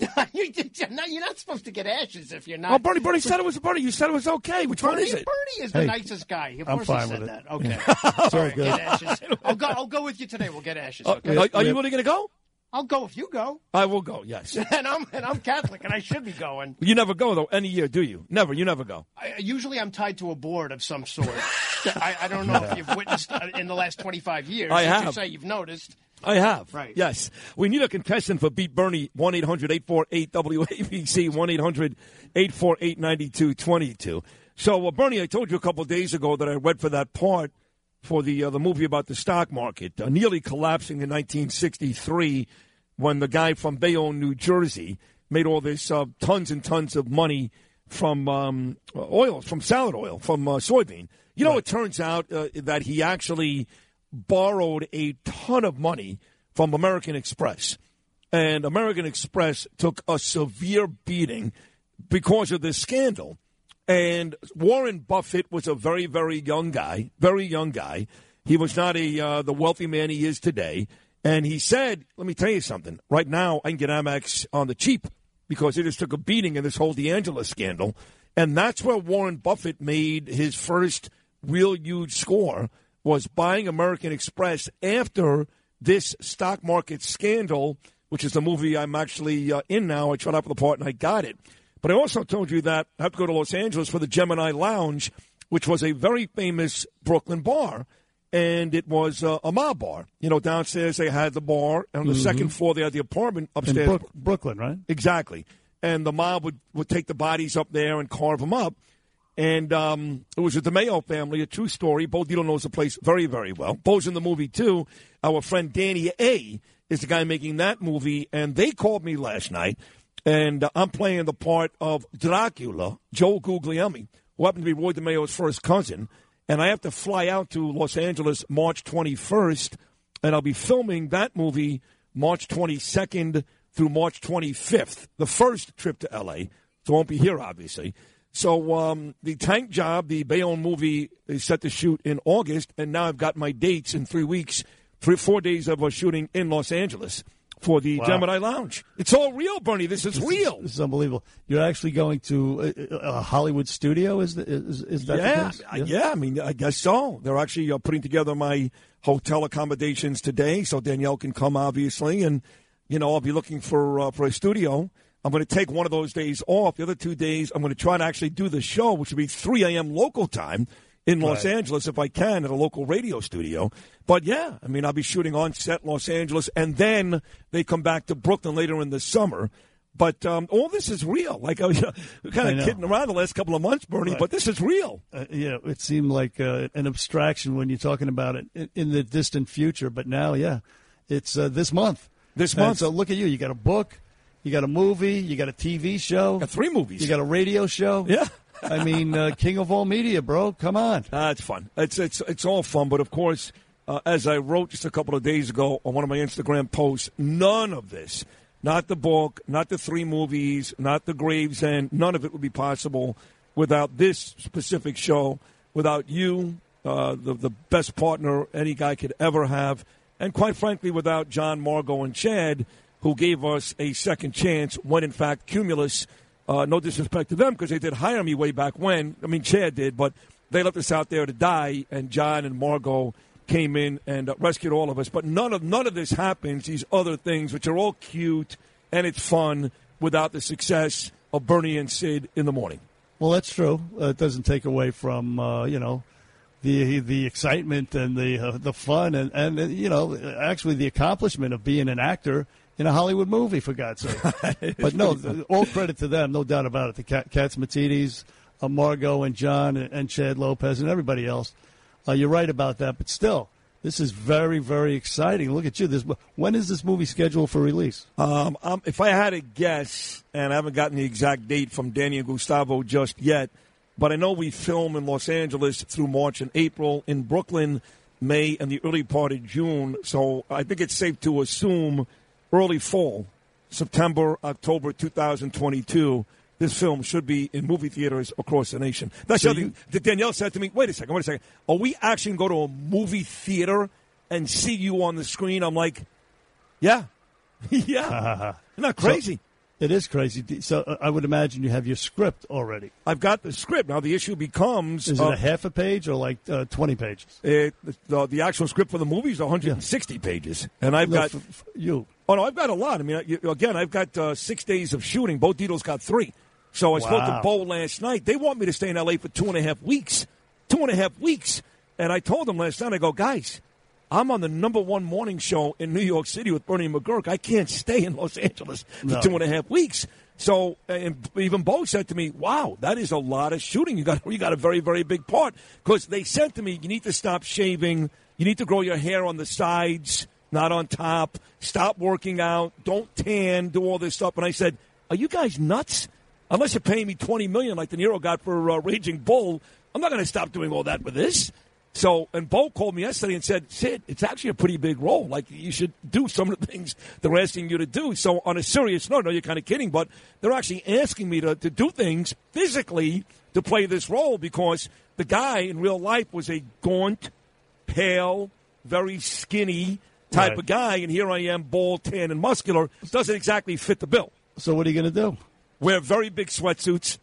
Uh-huh. and Danny said if I'm not willing to grow my hair out on the sides, thick on the sides and thin on top, I'll be wearing a lot of hats throughout Hats, the. They, they Yeah. could put hair on you. They could also make your skin. You can still go to a tanning salon, and uh, they can put makeup on your skin. Right, Light- make it light- look pale. Yeah, yeah, right, yeah, sure. Right. It's funny. I'm going to put up a picture on my Instagram today of the actual guy. He really is. And Justin, you saw this pale as a goes. So anyway, it's a very exciting time. But but the most exciting and the reason behind all of it is Bernie and Sid in the morning, the number one, the number one Nielsen rated news talk morning show in New York. And if you don't believe me, just go to page 20 of today's New York Post, where once again. John Catsimatidis put out a full page promo ad for just us, Bernie and Sid, and the success we're having right now. And as I told you earlier, a very, very powerful local radio guy texted me this morning congratulating both you and I, Bernie, and saying basically, where I work, it's one thing to get ratings. What you guys have done, nothing short of a miracle. Sweet, yes, a, a big shot radio guy. I could Yeah. speculate as to who it is, but You uh, know it either, yeah, yeah. either way, yes, uh, it, it is. Uh, you know, we worked hard for it uh, all these years, so we'll take it. And uh, page twenty in the New York Post. I can't wait. To, I don't have the Post yet. I want to get the Post and check that out. Check out, uh, you know, the celebration of uh, being number one in news talk radio in New York City, the, the the biggest market, the biggest radio market in the country, maybe the world. Who knows? But it is. uh, no, it's in the world. It's a big deal. And of course, the rest of the day, the station does a terrific job. And John, to his credit, Cats at Night, John Catsimatidis, that afternoon show, also number one news talk, beating guys like Sean Hannity. So we're not the only show enjoying success. But if you know anything about the radio business, if you have a great morning show, odds are, I miss WFAN, you're going to do very well throughout the rest of the day. And uh, that is the case right here. So the whole day, guys are doing very, very well. John's doing a tremendous job in the afternoons. But it all starts with us at 6 a.m. Congratulations to Sid Rosenberg. To you, a, Bernard It's a beautiful McGuirk. thing. To you. Now it's time to beat Bernie. It's time to beat Bernie. Sponsored by Peerless Boilers and Pavilion Tankless Water Heaters. You think you can beat Bernie? Good luck. It's time to beat Bernie. Time to beat Bernie. Pete is in Marlboro, New Jersey, and Pete is retired. Retired uh, from what, Pete? What did you do before? Uh, I was in construction. I had my own construction company. Cool. So now you're, uh, you sound like a young guy. You're retired. You're just, just hanging out during the day? Just hanging out? Uh, I, I'm, I'm 80 years old.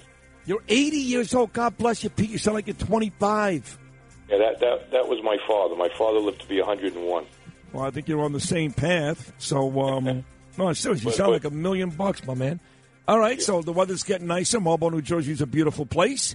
We got a nice spring and summer about to come your way. Thank you for listening. What's uh, your favorite radio show in New York City? Oh, you you guys, Bernie and Sid. You the man. You the man. Thank you very much. Uh, and, and by, by the way, Bernie, I went to Lincoln. Oh, so did my father. So did my dad. Yes. There you go. Uh, did you grow up in Coney Island? you graduate? Uh, my father graduated. I don't know, early 1940s, I guess. Uh, well, did you live? Okay. Did you live in Coney Island? Uh, No, I lived in, uh, near Kings Highway, East 7th Street. No. Well, I lived on East 22nd and Quentin, right by Kings Highway. Oh, there you go. Yeah. Oh, you went to Madison, right? Oh, I did not. I, I actually lived two blocks away from Madison, but I went to Poly Prep. oh, okay. You one of those guys. Yes, I'm one. Of, yeah, I was one of those guys. Yeah, uh, but yes, I live right there by Madison. My sister went to Midwood, the whole thing. So, Oh, really? Oh, Yeah. nice. Yeah, we played them a football. uh, hundred percent, Madison, Midwood, all those guys. Those are great games. In fact, my my dear friend Al Arbuse was the coach at Midwood High School for a very very long time. So, all right, Pete, we're basically related at this point. I wish you the best of luck. Here's your uh, question number one. In 2014, what former NBA player made international headlines when he befriended and paid a visit to North Korean Kim Jong Un? Oh, gee, uh, gee, the guy with all the tattoos. That's right. God, up in heaven. I knew you can do it. Uh, oh, God. All right, you're out of time. I'm sorry. Wrong, you two-legged bag of anthrax. That guy with all the tattoos, you're right, is Dennis Rodman. That's the answer we're looking for. Number two, who was assassinated in 1965 at the Audubon Auditorium in Manhattan? Uh, Malcolm X? Yes. Which state has the most electoral college votes? A. New York, B. California, C. Florida. California. Yes. Who replaced Johnny Carson as the host of The Tonight Show in 1992? Jay Leno. Yes. And finally, you're to a good run here. You got three straight. Uh, as a member of the United States Army, who was the only president of the United States to serve in both World War One and World War Two. Dwight David Eisenhower. Look at you, Pete, from downtown. Did not get the first one right, but reeled off four correct answers in a row. You got a very good chance of winning today, and if you do, hundred bucks. Compliments of Pete Morgan and Peerless Boilers, and of course WABC Barrie House Coffee Mug. Even Matt Meany, the program director, giving a little rousing applause here in the direction of uh, in, uh, Pete from Marlboro, New Jersey. Let's get Bernard back on the line. Bernie, you there, buddy? Here in the house. All right, all brother. five, all five wins. Four is a tie. Three or less, Pete gets the money. Okay. I like it. Bernie, in 2014, what former NBA player made international headlines when he befriended and paid a visit to North Koreans Kim Jong Un? That would be uh, Michael Jordan. Would be the wrong answer. Dennis Rodman. Yes, you could play alongside Michael Jordan. Who was assassinated in 1965 at the Audubon Auditorium in Manhattan? That was uh, Mr. X. Yes. By by the uh, by the Farrakhan forces. What was his first name, though? Any better than Malcolm, Mr. Malcolm, yes, Malcolm X. Which state has the most electoral college votes? A. New York, B. California, C. Florida. California. Yes. Who replaced Johnny Carson as the host of the Tonight Show in 1992? Joy Behar. Uh, no, Jay Leno. All right, so you tied. That's the, that's the worst you can do. If you get this right, you win today's game, and I believe for the third consecutive day, you'd be perfect. Bernie, as a member of the United States Army, who was the only president of the United States to serve in both World War One and World War Two. Uh, that would be as uh, say. it- Repeat the question quickly, please. As a member of the United States Army, who was the only president of the United States to serve in both World War One and World War Two. I'd have to say uh, Harry Truman. That is Wrong, you should have given incorrect. that answer. That could be Jesus. Oh no, it's Eisenhower. Yes, it's Eisenhower. Of Dwight course. Eisenhower. Yes, Of course, I knew that. I knew All right. Lou. Let me go to Come the rules committee. He's shaking his head. Uh, what do you think? I, I'm stunned they did not get that. I know, no, but- you're right. You're right. You're right. No. Bernard. It was But, the but he did correct history. it. He did correct it quickly. course He it's did know Eisenhower. who it was. I could Of tell. course, he knew. of course. So, Yes. so you want to give him the credit? I, I want to give him the credit. I, Nah, you know, don't give me the credit. I said Harry Truman. Oh, let's go to Justin Ellick. Yeah, Ellick, what do you think? No, absolutely not. I apologize, Bern. I, I, I, I believe you No, that no, no, you I don't it. deserve the credit. new I boss. I believe you that you knew it, but it, listen, if you, if you get the answer Oh. wrong on a test, the teacher's not going to give you the paper All right, back but and he- say but he- uh, you want a second he- try. It's not like he's asking you to give it to him, and you're like you're, you're browbeating the guy like he's asking you to were give- asking me my thoughts. know I'm what? giving you Uh, my It's my fault again. Unbelievable. I- but what if you crossed it out before you gave it to the teacher and put the right answer? oh, oh. See, but he had already handed it in. Oh, all right. I, I, I blanked Semantics. for a second. I mean, I've, I've known that till the cows come home. uh, Dwight Eisenhower. He was, uh, of course, wor- y- y- same thing with uh, MacArthur. He served World War One, World All War right. Two. Uh, Deb Same thing, Valentine. with, same thing with General Patton. Deb Valentine, thumbs down. Matt Meany, thumbs down. Wow. Yes, Luke. despite uh, even Frank Diaz with an E. So sorry, Bernie. Despite oh, your man. hey, listen, I'm, I'm thumbs down from me as well. I said Harry Truman. he did. I was say- wrong. and he has been saying the whole time he got it wrong. So I'm like not he's- arguing. You're the only one that's like getting, you know, up up in like you're like throwing a fit for some reason. Okay, don't- I fine. understand. It's a four-four tie, Oh, Bernie. what, what do you think? What By do I way- think? Yes, I'm I- asking I, you. I, I think because I'm loyal to Bernard, he's at the type of relationship where he can go out and murder three people, and I'll say, "Listen, the guy had a bad day. Give well, him a he's break." already, he's already done that. So Right? yeah, I think you got to give it to him because he, he corrected himself like seconds later. He didn't hand it in. He Plus, you knew he knew the he knew answer. exactly right. Harry Truman, by the way, served in World War One as an artillery officer. What? officer. Justin says no. He's like so mad about it. All right, that's fine. The game is a four-four tie. He's the Uh, new boss, though. You know? I, I, I know. I can tell. Believe me, he's, he's got facial expressions. He's Listen mad. to your orders, Sid. Come on. I'm sorry. All right, Bernie, say hello to Pete from Marlboro, New Jersey. Four-four tie. That's the end. Great job, Pete. How you doing, buddy? Yeah, Bernie, Bernie, when I when I heard that, I said, "Not Bernie's going to get all five because I knew you knew all the answers. I knew it." Yeah, well, uh, you know, sometimes you have these uh, these brain. I- farts, I- as you call it, but uh, whatever. Either way, you gave it a, very good I'm- try, and uh, Right. you succeeded. Thank you. Uh, thank you. I'll How are you. things out in Marlboro, New Jersey, uh, Pete? Uh, today's not bad. They're like fifty something degrees. It's uh, it's cool. It's uh, It's a nice place. is what it is. You know, I mean, the way It's this a- world is going, who knows if we're going to be around tomorrow? Anybody shoving feces in uh, people's faces on the streets? My Uh, no, no, not not out here. Not out here. Not Oh, yet. good to hear. Not yet. Not yet. I like what I hear. Okay, I'm, I'm, I may be headed for Marlboro uh, one of these days. Why is that happening in Long Beach? Are they doing that now in your neighborhood, Bernie? Has that become a new thing? Where do you think but- they get it from? You know, they, these trends they start, and uh, No, you're right. You never know. You never know. All right, well, thank you, Pete. Excellent game today. 1 800 848 WABC, 1 800 848 9222. We'll come back. We'll get thoughts from the whole cast as we wrap up the Ash Wednesday edition of Bernie and Sid in the morning on this Wednesday, right here in New York City. Beat Bernie. Sponsored by Peerless Boilers and Pavilion Tankless Water Heaters on 77 WABC.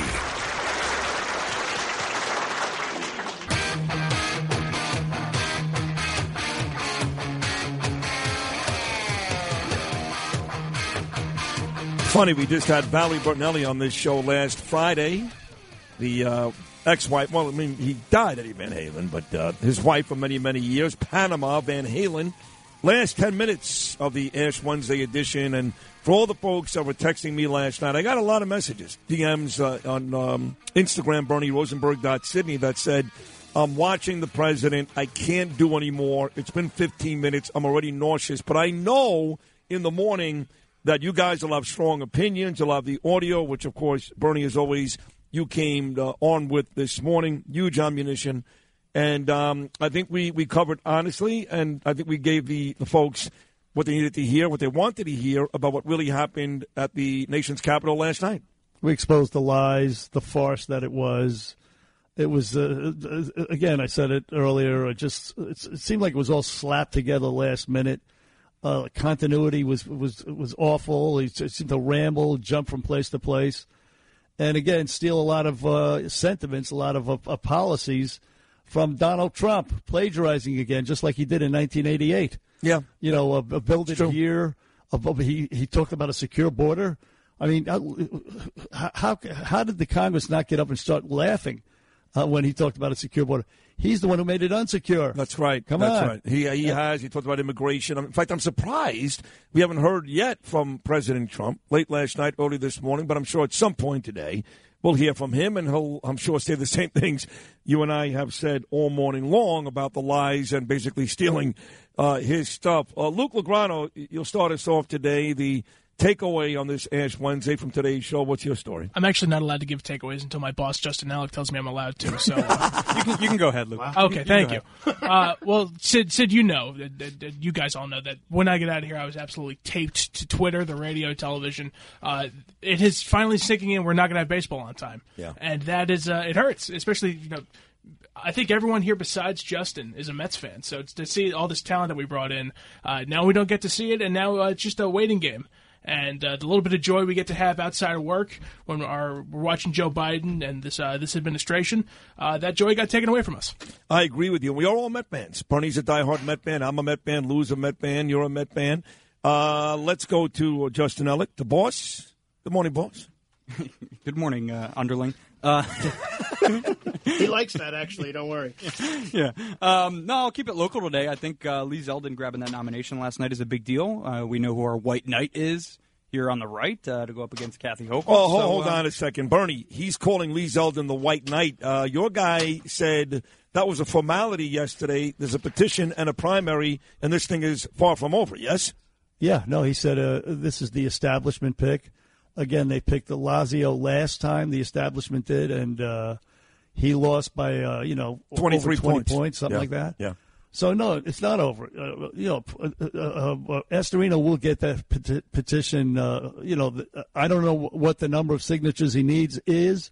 He'll get it done, and there will be a primary. So no, the race is on.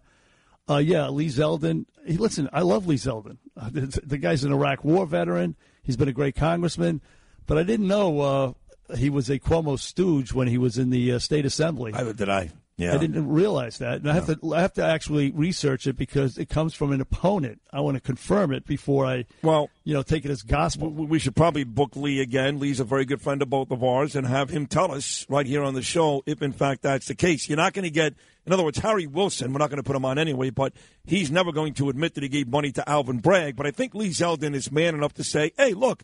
Truth is, yes, you know, I like some of his ideas, and he was, he's, he, and you always talk about this as Cuomo being a, a moderate Democrat. You've always said that, even just uh, last week, that he's a moderate Democrat. So Zeldin would admit that if that's the case, and uh, we'll bring him on next week and see if that is the case. You're right. And, and Cuomo uh, is a moderate Democrat, but just like Joe Biden, he doesn't have a spine. He doesn't have a backbone. He's afraid of the radical, the woke, the woke tards out there, and he he he caves to them.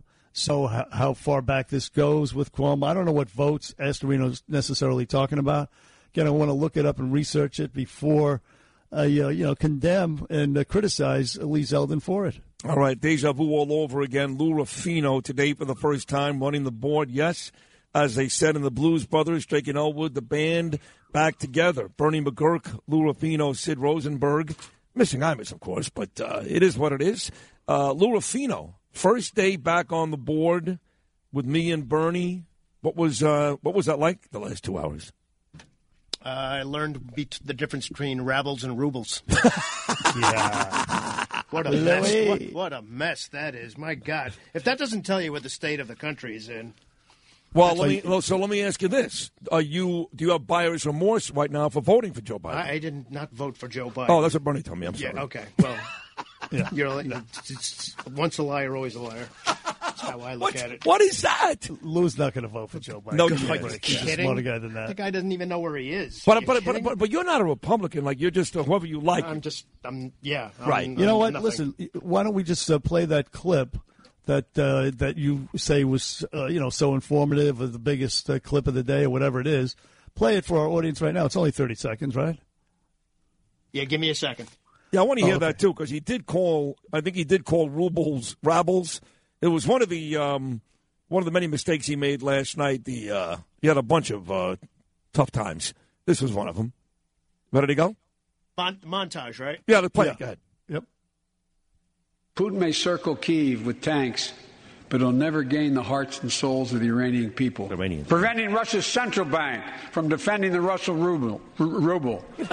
pound of Ukrainian people, the proud, proud people, pound for pound. It's time to see the the what used to be called the Rust Belt become the the, the, the home of, of, of significant resurgence of manufacturing, increasing the productive capacity of our economy. Of our economy, I call it building a better America. There's simply nothing beyond our, camas- our capacity. Thank you. Go get him. Go get him. All right, Frankie Diaz with the knee. You've got a uh, takeaway. What is your takeaway from today? I think he just needs to throw in the towel. I mean, look, I'm not.